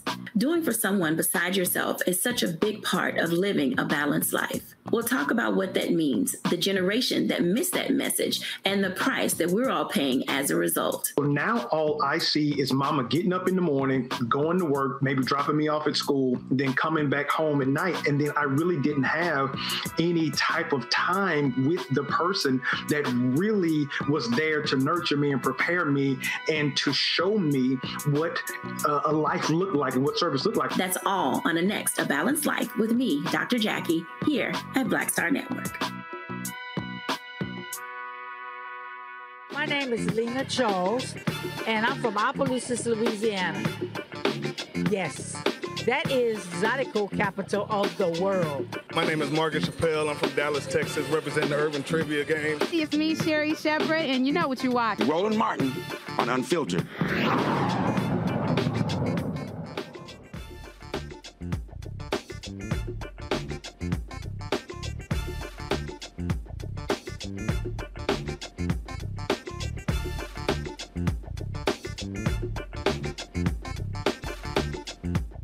The Circleville, Ohio Police Department explains why the officer who released a police dog on an unarmed black man was fired. Uh, the department revealed that Officer Ryan Speakman was fired for releasing confidential information and being deceptive during an investigation, not for breaking department protocol during the arrest of truck driver Jadarius Rose. According to police, Spearman had two meetings with Chief Sean Bayer to address concerns about his behavior following the July fourth dog attack, when Speakman released his police dog on Rose as he surrendered to police. Chief Bayer addressed concerns about Speakman's behavior following the incident and repeatedly instructed him not to discuss it because it was wrong for the department. The Ohio Patrolmen's Benevolent Association has filed a grievance with the department, arguing that Spearman had been unjustly fired. Hmm. No shock. How many times have I told y'all that voting matters? Today, Wisconsin Supreme Court shifts to liberal control for the first time in fifteen years. Janet Protasewicz, Milwaukee County judge who made abortion rights the focal point of her campaign, has assumed her new role as a justice. The departure of retiring conservative justice uh, Pat Rogensack marks a significant shift within the court's composition, setting the stage for potential legal battles and Democratic efforts to reshape policies in the state. As a new liberal majority takes shape, Democrats hope the court will rule in their favor on crucial issues such as abortion rights as well as gerrymandering. This right here is a huge, huge deal, Lauren. We saw what happened in North yeah. Carolina, where Democrats controlled the court, Republicans controlled the court, Democrats, Democrats got control, ruled against gerrymandering, ruled against uh, voter I D laws. The moment the Republicans took control after the, after the twenty twenty-two election, they immediately reversed course. Here's an opportunity, because in Wisconsin, the numbers don't lie. If Democrats got, if Democrats got fifty-five percent of the votes in the state, they would still not control the legislature. Republicans control the legislature. They'll strip power from the governor, Tony Evers. Uh, they've done all sorts of things. And so don't be surprised. Now you might see some rulings from the Wisconsin State Supreme Court that will actually even the playing field in Wisconsin that could impact the twenty twenty-four election, including when the Supreme Court banned drop boxes. Yeah. Wisconsin's a really close state, very close. Unfortunately, they should have a they should have Mandela Barnes in the Senate, but, but unfortunately that didn't happen. And it's a shame that the uh, news on Protasewicz is going to be sort of buried by the Trump indictment. But you're right, Roland. This is huge news. It really uh, it was amazing that she won, uh, and again, such a close state. And you're right, North Carolina is the other one that's, that's sort of close on a lot of things. And again, you can see the demographics in the country changing before your eyes. Uh, not just racially, but so many women involved now in politics, a record number of women involved uh, in, in the U S Congress, have a record number running this year in Virginia, uh, along with a record number of African-Americans running in Virginia. But back to the point of Wisconsin, yes, these these are the these are the moments where voting, you really see why voting matters. Uh, not just the national elections that everybody gets excited about, like the presidential election or even a gubernatorial election. This is a, a huge moment right here, huge news out of Wisconsin, no I, doubt. And I'm telling you, Larry, I need black people in North Carolina to understand that the reason we have seen parity there to some degree is because Democrats were controlling the Supreme Court. And when Republicans would pass laws in the legislature, Supreme Court will overrule them. The problem now is Republicans have uh, a supermajority in the legislature. They control the Supreme Court. They can overrule the governor. And so I need people to stop thinking that, well, if you elect somebody who's the governor or, or the legislature, you got to control the courts. And Roland, shout out to you because you've been talking about this for years. You've been talking about the importance of of the courts, and, and, and obviously not enough people are listening. So to go back to Wisconsin, I want to one thing I want to highlight is the importance of the youth vote and, and, the, and the shift in, the, in, in what we see in the court. A lot of young people came out to vote. And so as we move closer to twenty twenty-four, we're talking about North Carolina, Wisconsin, I'm quite sure we're going to see continue to see some of the antics we've been talking about uh, the election in, in, a, in a several months. But you're right in terms of what happened in North Carolina. And look, I see it here in Florida in terms of the supermajorities in the House, in the governorship, and then we see in terms of the state Supreme Court. So it's really important that they should have these checks and balances in place, particularly when it comes to right-wing Republicans who hold power in the state, because they want to take things back to Jim Crow. And you're right, Roland, if we don't, if people don't go out to vote and make sure their checks and balances in place, black folks will find themselves in a world of hurt. Mustafa? Well, you know, when we put our right hand in the air and talk about power to the people, a part of that power is about us actually having a strategy about how we want to make change happen. How do we want to make sure that we are lifting up those folks who can make it through the judicial system as judges so that we have people in these positions that are so critical? So that's what this is about. It's not just about voting. Voting is incredibly important, but it's about what is the strategy that we as black people have about changing the dynamics that are around us, making sure there's parity and equality as we move forward.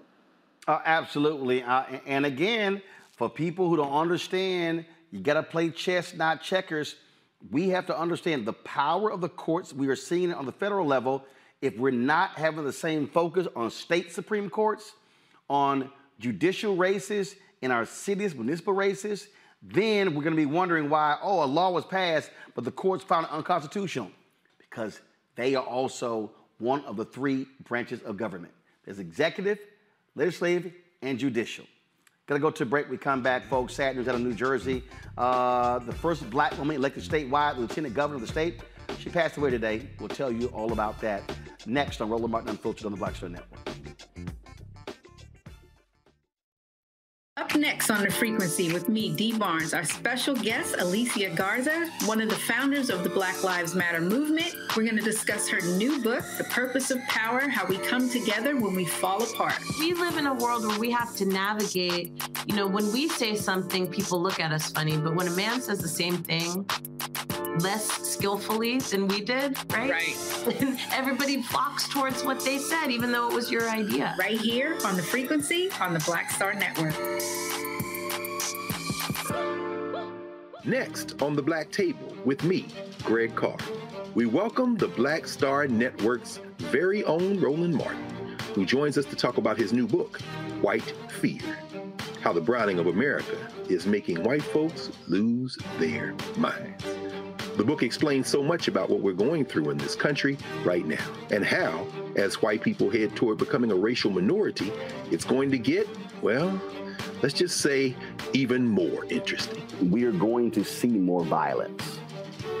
We're going to see more vitriol because as each day passes, it's, it, it is a nail in that coffin.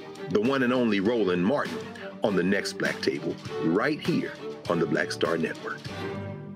Hey, it's John Murray, the executive producer of the new Sherry Shepherd Talk Show. And you're watching Roland Martin Unfiltered. New Jersey this morning, the loss of Lieutenant Governor Sheila Oliver. Oliver, the first black woman to hold statewide elected office in New Jersey, passed away after a sudden illness at the age of seventy-one. She went into the hospital on Monday, and she died today. Her impact was felt throughout her political career, from her historic election in two thousand seventeen as New Jersey's Lieutenant Governor, alongside Governor Phil Murphy, to her unwavering commitment to addressing the challenges urban communities face. Governor Murphy praised her for inspiring millions of women and girls, noting that her perspective in public policy was irreplaceable.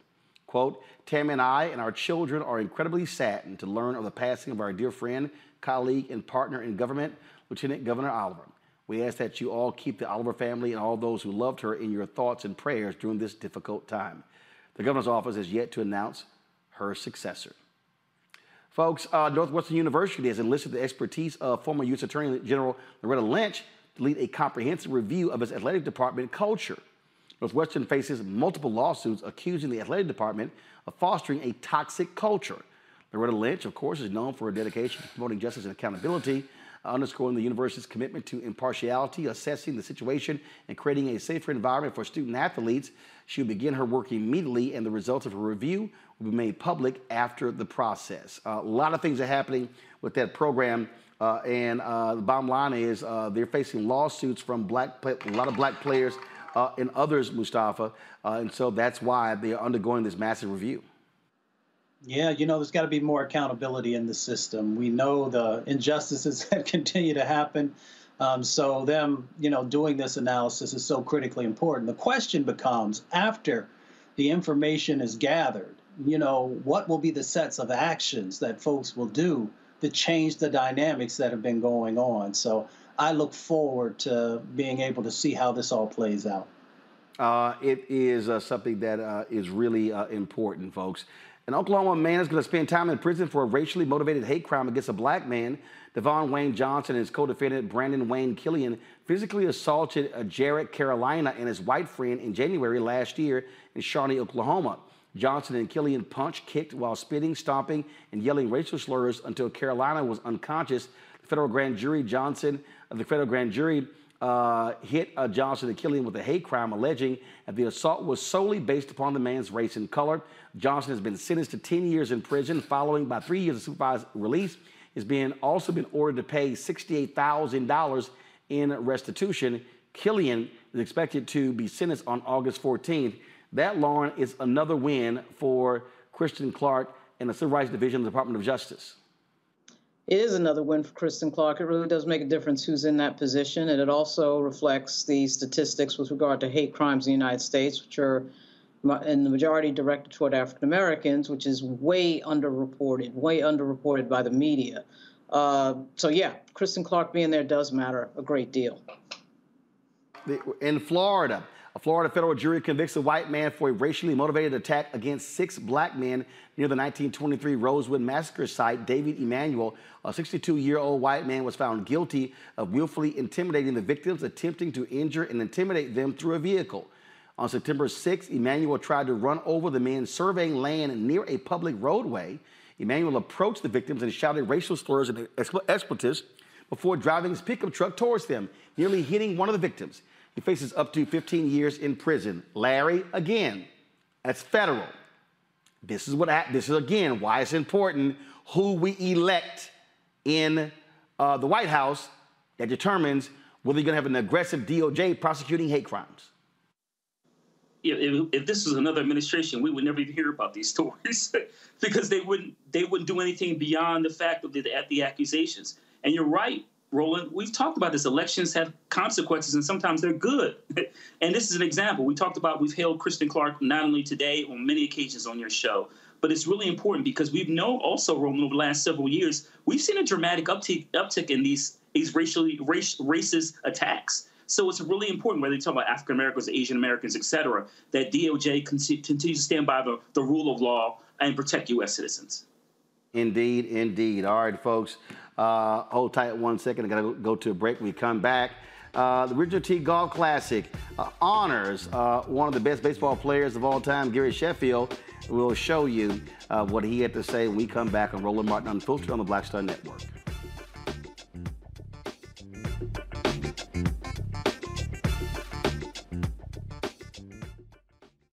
Hatred on the streets, a horrific scene, a white nationalist rally that descended into deadly violence. Check the back seat. Check the back seat. All right, come here. Check the back seat.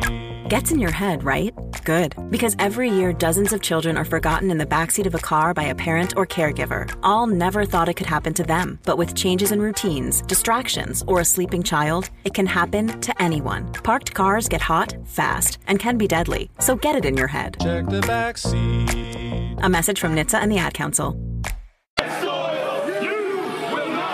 White people are losing their damn minds. As an angry pro-Trump mob storms the U S Capitol, we've seen shock. We're about to see the rise of what I call white minority resistance. We have seen white folks in this country who simply cannot tolerate black folks voting. I think what we're seeing is the inevitable result of violent denial. This is part of American history. Every time that people of color have made progress, whether real or symbolic, there has been what Carol Anderson at Emory University calls white rage as a backlash. This is the rise of the Proud Boys and the Boogaloo Boys. America, there's going to be more of this. Here's all the Proud Boys, guys. This country is getting increasingly racist in its behaviors and its attitudes because of the fear of white people. The fear that they're taking our jobs, they're taking our resources, they're taking our women. This is white fear.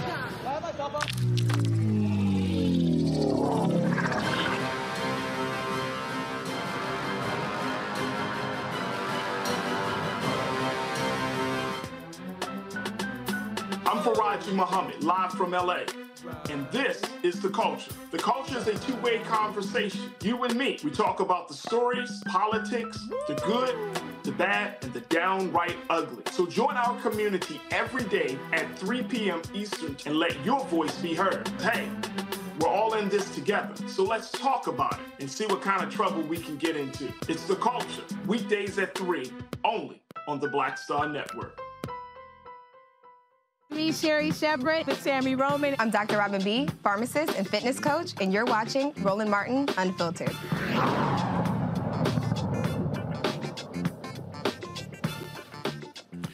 All right, folks, for twenty-five years, my homie Wendell Haskins has been uh, hosting what is called the Original Tee Golf Classic. Uh, it is uh, named after uh, the brother who uh, founded or created the golf tee. Uh, they support uh, black golfers. They honor black golfers. Uh, and they also, this year, they had a competition uh, with some H B C U graduates and some H B C U students. Uh, every year, they honor a particular um, uh, athlete or a high-profile individual. In the past, it's been Lee Elder, Beverly Johnson, Doug Williams, Alonzo Mourning, uh, Luke, uh, Luke, Luke, Uncle Luke uh, Campbell, and so many others. This year, it was a former Major League Baseball star, Gary Sheffield. Uh, of course, uh, he kicked things off. Uh, well, they always do that, but they sort of have a, a, a tee off, a, a celebrity tee off on the first tee. And so uh, this is Gary Sheffield right here. Come on, y'all. Thank you very much. Uh, this is Sheffield teeing off uh, to kick the tournament off. Uh, and uh, but where was that waggle, Gary? That, of course, he's known for that bat waggle uh, playing Major League uh, Baseball. Pull the audio up. Man was a major leaguer. Hey, he could play in front of a crowd. What was Sheffield waggle? What was the waggle? What was the waggle, baby? What was the waggle? I love it when uh, put the cameras on me, baby. There you go. I understand. Listen, Gary, as the cameras on me, I know how to perform. Uh, and so that was that. And, of course, when the golf tournament was over, uh, they had the awards program, uh, and Gary uh, actually uh, uh, talked uh, with the folks there. Uh, and this is what uh, he had to say. And his contributions to the game of golf has been back since the late eighteen hundreds and eighteen ninety-nine. He invented and patented the original golf tee, the original tee. So, you know, I've always done everything that I can to make sure that we continue to pursue golf, get the recognition that we so well deserve with excellence. Um, you know, Charlie Sifford, as you know, was one of my first honorees. He was the first tour original. So you come in the line with Gary, uh, the greats, Doctor J, Sam Jones, and Renee Powell, and Lee Elder, and Anthony Anderson, and Doug Williams, Alonzo Mourning last year, and now the great Gary Sheffield. So you, you, you come, you were part of a long line of great folks that love this game. Many of you know I have a dear. A soft spot in my heart for Miss Renee Powell, who was one of our... So again, uh, again, Sheffield uh, spoke. I'm gonna pull it up in a second, folks. Uh, uh, they also, what they also did was honor uh, Renee Powell, uh, of course, historic golfer.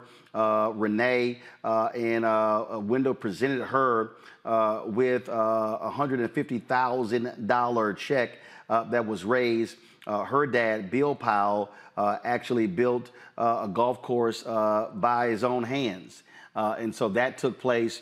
Uh, they're, they're in Ohio. She could not attend the ceremony uh, because, again, she's running the golf course. Uh, but uh, here was uh, the moment uh, when Wendell presented uh, a special award to Gary, and then Gary addressed the audience. Gary.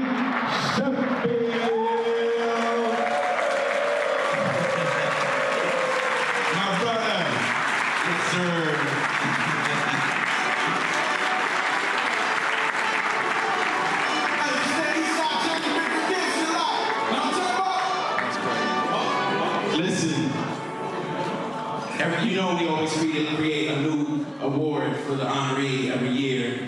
And for Gary, this is his true original award. His O T G C engraved Louisville Slugger bat with the O T G C logo saying he's the true original twenty twenty-three. Appreciate you, brother. Finding a place for that at home. And, and, after, and after Gary speaks, I want all of my sponsors to meet Gary over there and take a picture.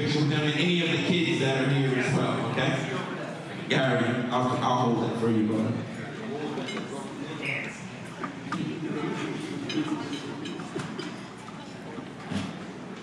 Wow. Wendell,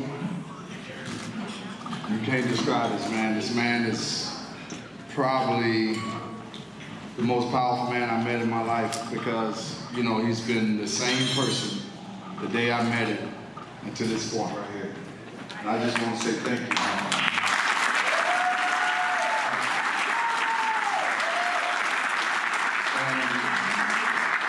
I may come off sound like a fan right now, but Mister Roland Martin. I'm one of his biggest fans, man. I, I, I just had to get that out of the way. Man, I love you, what you stand for, how you represent us, and I just love when you debate people and you just crush them. he, he does a wonderful job, man. I just love him. But I just want to thank my friends, you know, for coming down here with me and uh, supporting me. And uh, you guys have always been there with me, you know, uh, through thick and thin. Y'all know my story. Y'all know my history. And um, I would just say to this whole room, I met some wonderful people here. This is a great room. And this is a testimony to Wendell. And I'm just telling you right now.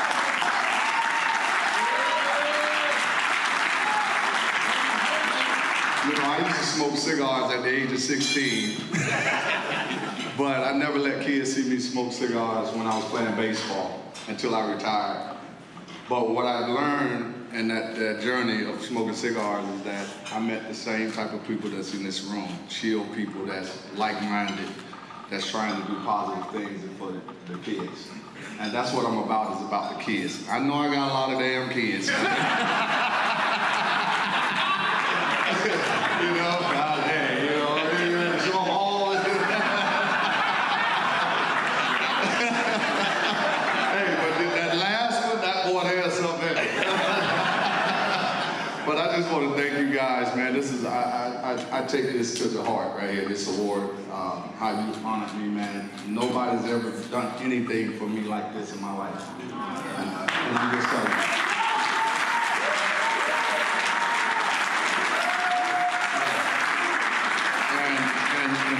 You know, I, I will be honest with you guys in this room. You know, when I played, I played twenty-two years in baseball, and I was an outspoken player. And I was outspoken because the injustice that I saw when I played. And it had nothing to do with me, because I was gonna hold my own. They weren't gonna beat me. And I didn't care what the circumstances was. I didn't care how, how hard it was. You know, that's what I teach my kids today. You know, I spoke for the, the guys that I played with in the minor leagues. And the Milwaukee Brewers, the first organization I ever played with, we had the most minority players in baseball. And we had the least amount to make it to the big leagues.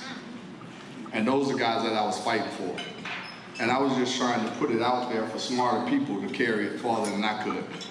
And that person was Roland Martin, and he, he carries that legacy for us. And that's what I'm thankful for.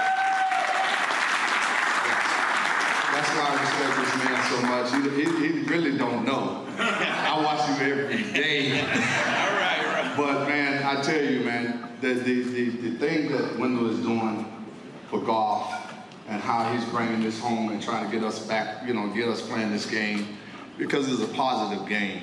And I think we can play this game if we took the time to understand. We have golf courses all over the world, next to our neighborhoods. If we took the time out to play this, we would be just as good in golf as we are in baseball, football, and basketball.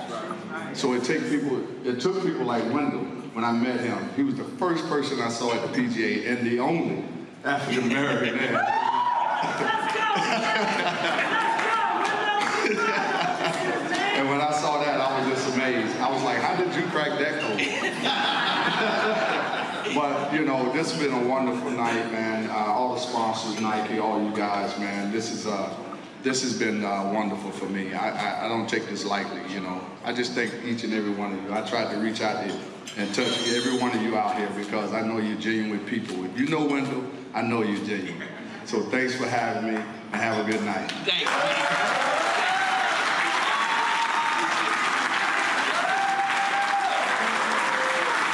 Thank you, Gary. Thank you so much. All those kind words. Thank you very much. Gary, mind stepping over, over this way, and uh, everyone with the flags, everyone who got the flag sponsors, want to step over there and take a picture with Gary, please. Are any of the kids still in, in, in the room? Any of, any of the kids? Any of the kids, please come up front. Played today, participating in the play. All right, folks, um, so one reason I wanted to show you that, uh, because y'all might not remember, when Charlie Sifford uh, was given the Presidential Medal of Freedom uh, under President Obama, uh, Wendell actually led that effort. And the thing here, uh, Larry, It, there are so many things that happen in this country um, uh, affecting African Americans by African Americans that never get mainstream media attention. Uh, in fact, Wendell also was heavily involved in when Lee Elder, uh, he couldn't hit a tee shot, but a year before he died, when he was one of the ceremonial uh, starters uh, at the Masters. Uh, and so it's brothers like Wendell who are out there doing the work. He's been fighting on behalf of black golfers, calling out the industry uh, that doesn't get a lot of attention. But this is also why black-owned media matters, uh, because we can do stuff other folks won't do. Absolutely. And Roland, we wouldn't see the video or hear your, your commentary, like you said, anywhere else. And like I said earlier, this is why your platform is so important. And it, it is interesting, Roland, you make the point about, you know, obviously sports, particularly golf. You know, black folks are, have, have historically been involved in love a, a number of different athletic endeavors. But it's, I'm always amazed in this particular story you described today, it's always amazed at how someone like myself, who was a sports fan, that I've never heard of some of these stories. And it's really important, like you said, again, that we, we highlight these stories and, you know, certainly your presence at the event. But also in the terms of some of the language, some of the things that Gary Sheffield talked about in terms of what we see now. I'm a fan, I'm an M L B fan, and that we see so many few African Americans in the sport, and it's been a dramatic increase since Sheffield retired.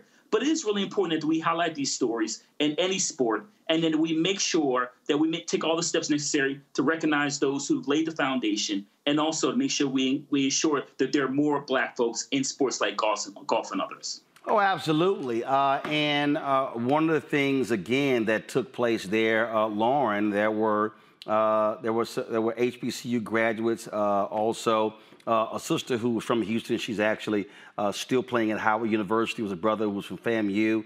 Uh, Amber Kirkendall, uh, she played golf at Texas Southern University. Uh, Wendell asked me to introduce her. Uh, she's, she's from Houston. Uh, in fact, she led um, uh, T S U Uh, to their first uh, SWAC champ golf championship.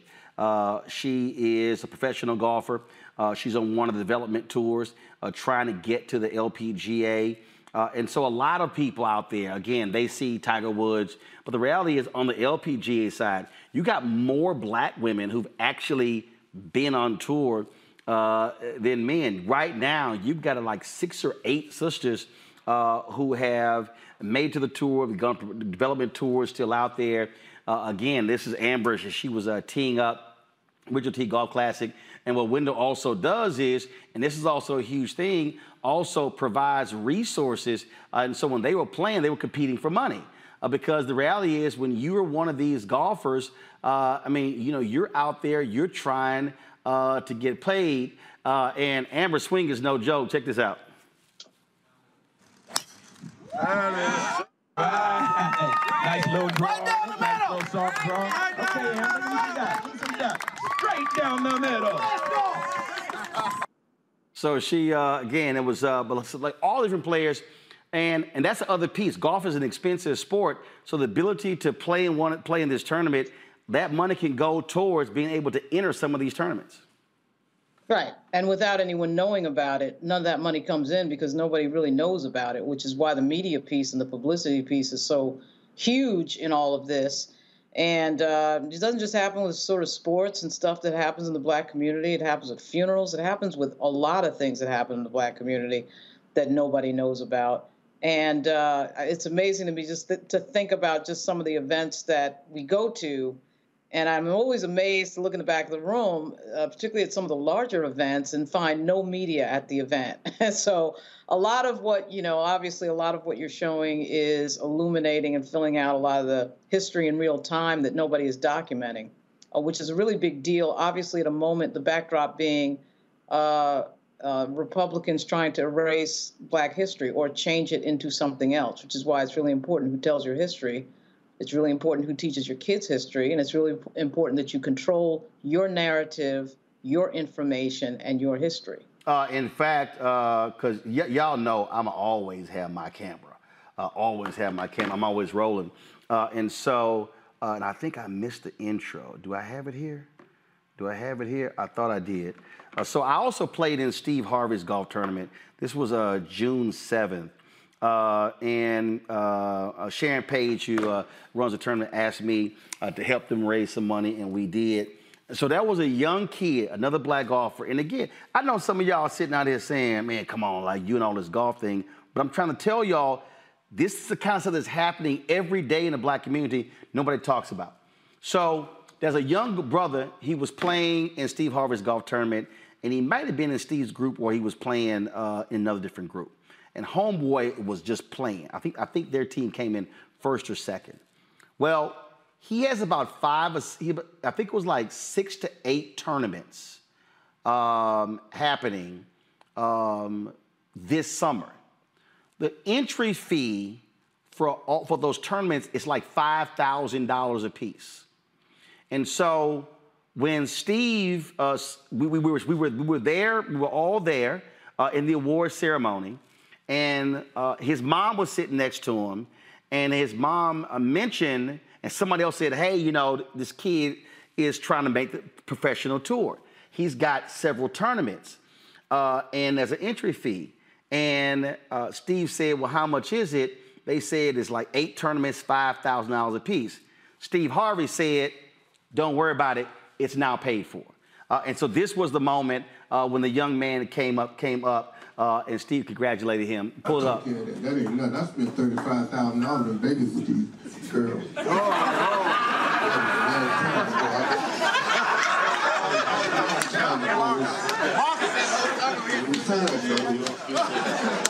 Again, again, we're there raising money for charities. Uh, but that young man is trying to become a professional golfer, uh, and Steve Harvey said, I'm going to pay the thirty-five thousand dollars in tournament fees so you can be sure to play. My name is Ariel. I moved to the U S at nineteen. I spoke no English, and I struggled finding job opportunities. Everything I have, I owe to the Adult Literacy Center and getting my high school diploma at age twenty-two. It was an honor helping you achieve your greatness. Now you're helping others achieve theirs. It inspires me. When you graduate, they graduate. Find free and supportive adult education centers near you at finish your diploma dot org. Brought to you by Dollar General Literacy Foundation and the Ad Council. It's all about investment and opportunity. It's so good to see us continue to give back. You know, when you give, especially young people, an opportunity, they will excel. We see that no matter what sport it might be, or if we're in science or the law or whatever it might be, that if we're truly given a, an opportunity, and then we have the backing that's necessary to allow us to get the experience, that we will take it to a whole nother level. So thank you to Steve for doing that. Thank you to Wendell. Thank you to Chef. Uh, and of course, Roland, thank you for, to you for always showing up and having your camera ready to make sure we're highlighting our stories. Absolutely, absolutely. And so, so all y'all out there be wondering, like, man, why Roland ain't here? He out playing golf. Well, I'm actually working while I'm also playing golf, bringing y'all this kind of stuff that, again, other folks are not covering. And I'm telling y'all, it happens every single day. Uh, last point, uh, I represented uh, the bros uh, in Dallas last week at the Alpha Convention. Uh, Larry, Mustafa, both of y'all are alphas. Uh, and ran the Charles Haley. Charles Haley, of course, uh, five-time winner of the Super Bowl, uh, second most in history behind Tom Brady. And so uh, I was joking with him about how I hate the Cowboys. He shot the finger at me. Uh, and so um, uh, Haley has his foundation. It's going to be in September. He said, man, I want you to come and play as well. And so I just want everybody who's watching to understand there are things that African-American celebrities and folks who are just out there fighting on a, you know, fighting a good fight like Wendell Haskins, they are doing things for black people every single day that mainstream media will never cover. You're not going to even see a lot of these so-called uh, black media places. And so we believe in highlighting those stories, and that's why these things matter. Uh, and so we want to do that as well. So again, let me thank our panel, Larry, Mustafa, as well as Lauren. Thank you so very much for joining us. Uh, folks, Um, when you hear me talk about why your support matters, I mean that. Your support allows not just for me to travel, but for me to bring my, my staff with me when we go to cover these events. And so it's just not fun in the games. We're going to George Lopez golf tournament or Anthony Anderson, uh, or next month we've got, Seth, well, no, in nineteen days, Seth the Entertainer's golf tournament, Chris Tucker's golf tournament. These folks are doing amazing things for African Americans, and they don't get the attention they deserve. So when we ask you to support us in what we do with your dollars, All of that is critical uh, because if we're not telling our own story, uh, then it's not going to be told. What we're doing here at Roland Martin Unfiltered and the Black Star Network is exactly what Frederick Douglass did with the North Star. Ida B. Wells Barnett did uh, with her paper. Uh, what the Chicago Defender did, Robert Abbott and the Chicago Defender. Uh, and, of course, the Atlanta Daily World and the Pittsburgh Courier and on and on and on, Ebony and Jet. So many things that happened in Black America would have never been covered because white media ignored us. And it still happens today. And so when you give to this show, I want you to understand your dollars are going for this set, for our cameras, for our monitors, for our live view unit. I mean, you name it, that's what we are doing. And so please uh, make the contribution. We have more than several thousand people watching tonight. Uh, again, when you hit the like button, that impacts us on YouTube and the algorithm. We make money there as well. But when you give, do understand you are funding this. Of course, we all know when Gil Scott-Heron said revolution will not be televised, I dare say the revolution will be live streamed. And so you are making that possible. Send your check and money order to P O Box five seven one nine six, Washington, D C two zero zero three seven dash zero one nine six. Cash App, dollar sign R M Unfiltered. PayPal, R Martin Unfiltered. Venmo is R M Unfiltered. Zelle, Roland at Roland S Martin dot com. Roland at Roland Martin Unfiltered dot com. Uh, and be sure to buy a copy of my book, White Fear, How the Browning of America is Making White Folks Lose Their Minds. When you buy that book, that money goes back into the show as well. And so please get the book as well. Uh, again, Barnes and Noble, Target, Books A Million, downloaded on Audible, ordered on Amazon. Folks, we are doing the work. And trust me, we've got some great things coming up uh, this month. In September, Congressional Black Caucus Foundation, A L C, some things that we're doing with the McDonald's Inspirational Gospel Tour, uh, some other stories that we're covering. Uh, we got be working on the elections in Virginia. We're going to be working on that as well. Then get ready for two thousand twenty-four. And so there's no time where Black-owned media is needed now more than ever. Your support is critical. So please stand with us. And I appreciate thoughts and prayers. I appreciated all the brothers at Alpha Convention. I appreciated the people at National Urban League telling me to stay strong. We got you. But let me be clear. Money makes this engine work. And we need your support. Thanks a bunch, folks. I'll see you tomorrow. I'll be live from Birmingham. National Association of Black Journalists kicks off tomorrow. I will be live in the ham tomorrow. I'll see you then. Holla! Folks, Black Star Network is here. Hold no punches! I'm real uh, revolutionary right now. Support this man, Black Media. He makes sure that our stories are told. Uh, thank you for being the voice of Black America, Roland. Stay black. I love y'all. All momentum we have now, we have to keep this going. The video looks phenomenal. See, this difference between Black Star Network and Black-owned media and something like C N N. You can't be Black-owned media and be scared. It's time to be smart. Bring your eyeballs home. You dig? Pull up a chair. Take your seat. The Black Tape with me, Doctor Greg Carr, here on the Black Star Network. Every week, we'll take a deeper dive into the world we're living in.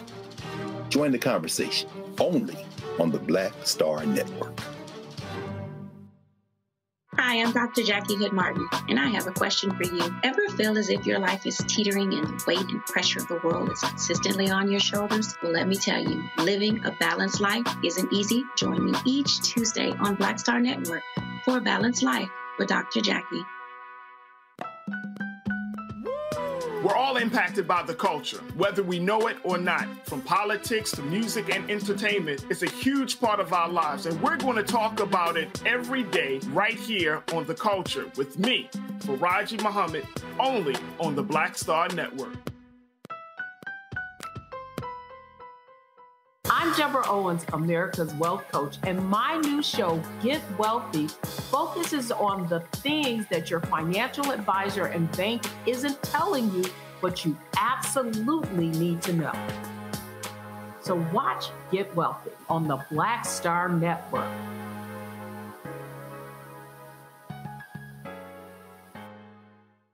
When you drive a vehicle so reliable it's backed by a ten-year, one hundred thousand mile limited warranty, you stop thinking about what you can't do and start doing what you never thought possible. Visit your local Kia dealer today to see what you're capable of in a vehicle that inspires confidence around every corner. Kia, movement that inspires. Call eight hundred, three three three, four K I A for details. Always drive safely. Limited inventory available. Warranties include ten-year, one hundred thousand mile powertrawn and five-year, sixty thousand mile basic. Warranties are limited. See retailer for details. My simple solution to the problem was remove people from the scene and help them feel safer. In response to attacks against Asian Americans, Maddie Park raised over two hundred fifty thousand dollars to donate cab rides to the Asian community. There is so much more work to be done. We really need to come together and tackle this issue as a community. Support the Asian community. Learn how at love has no labels dot com. Brought to you by Love Has No Labels and the Ad Council.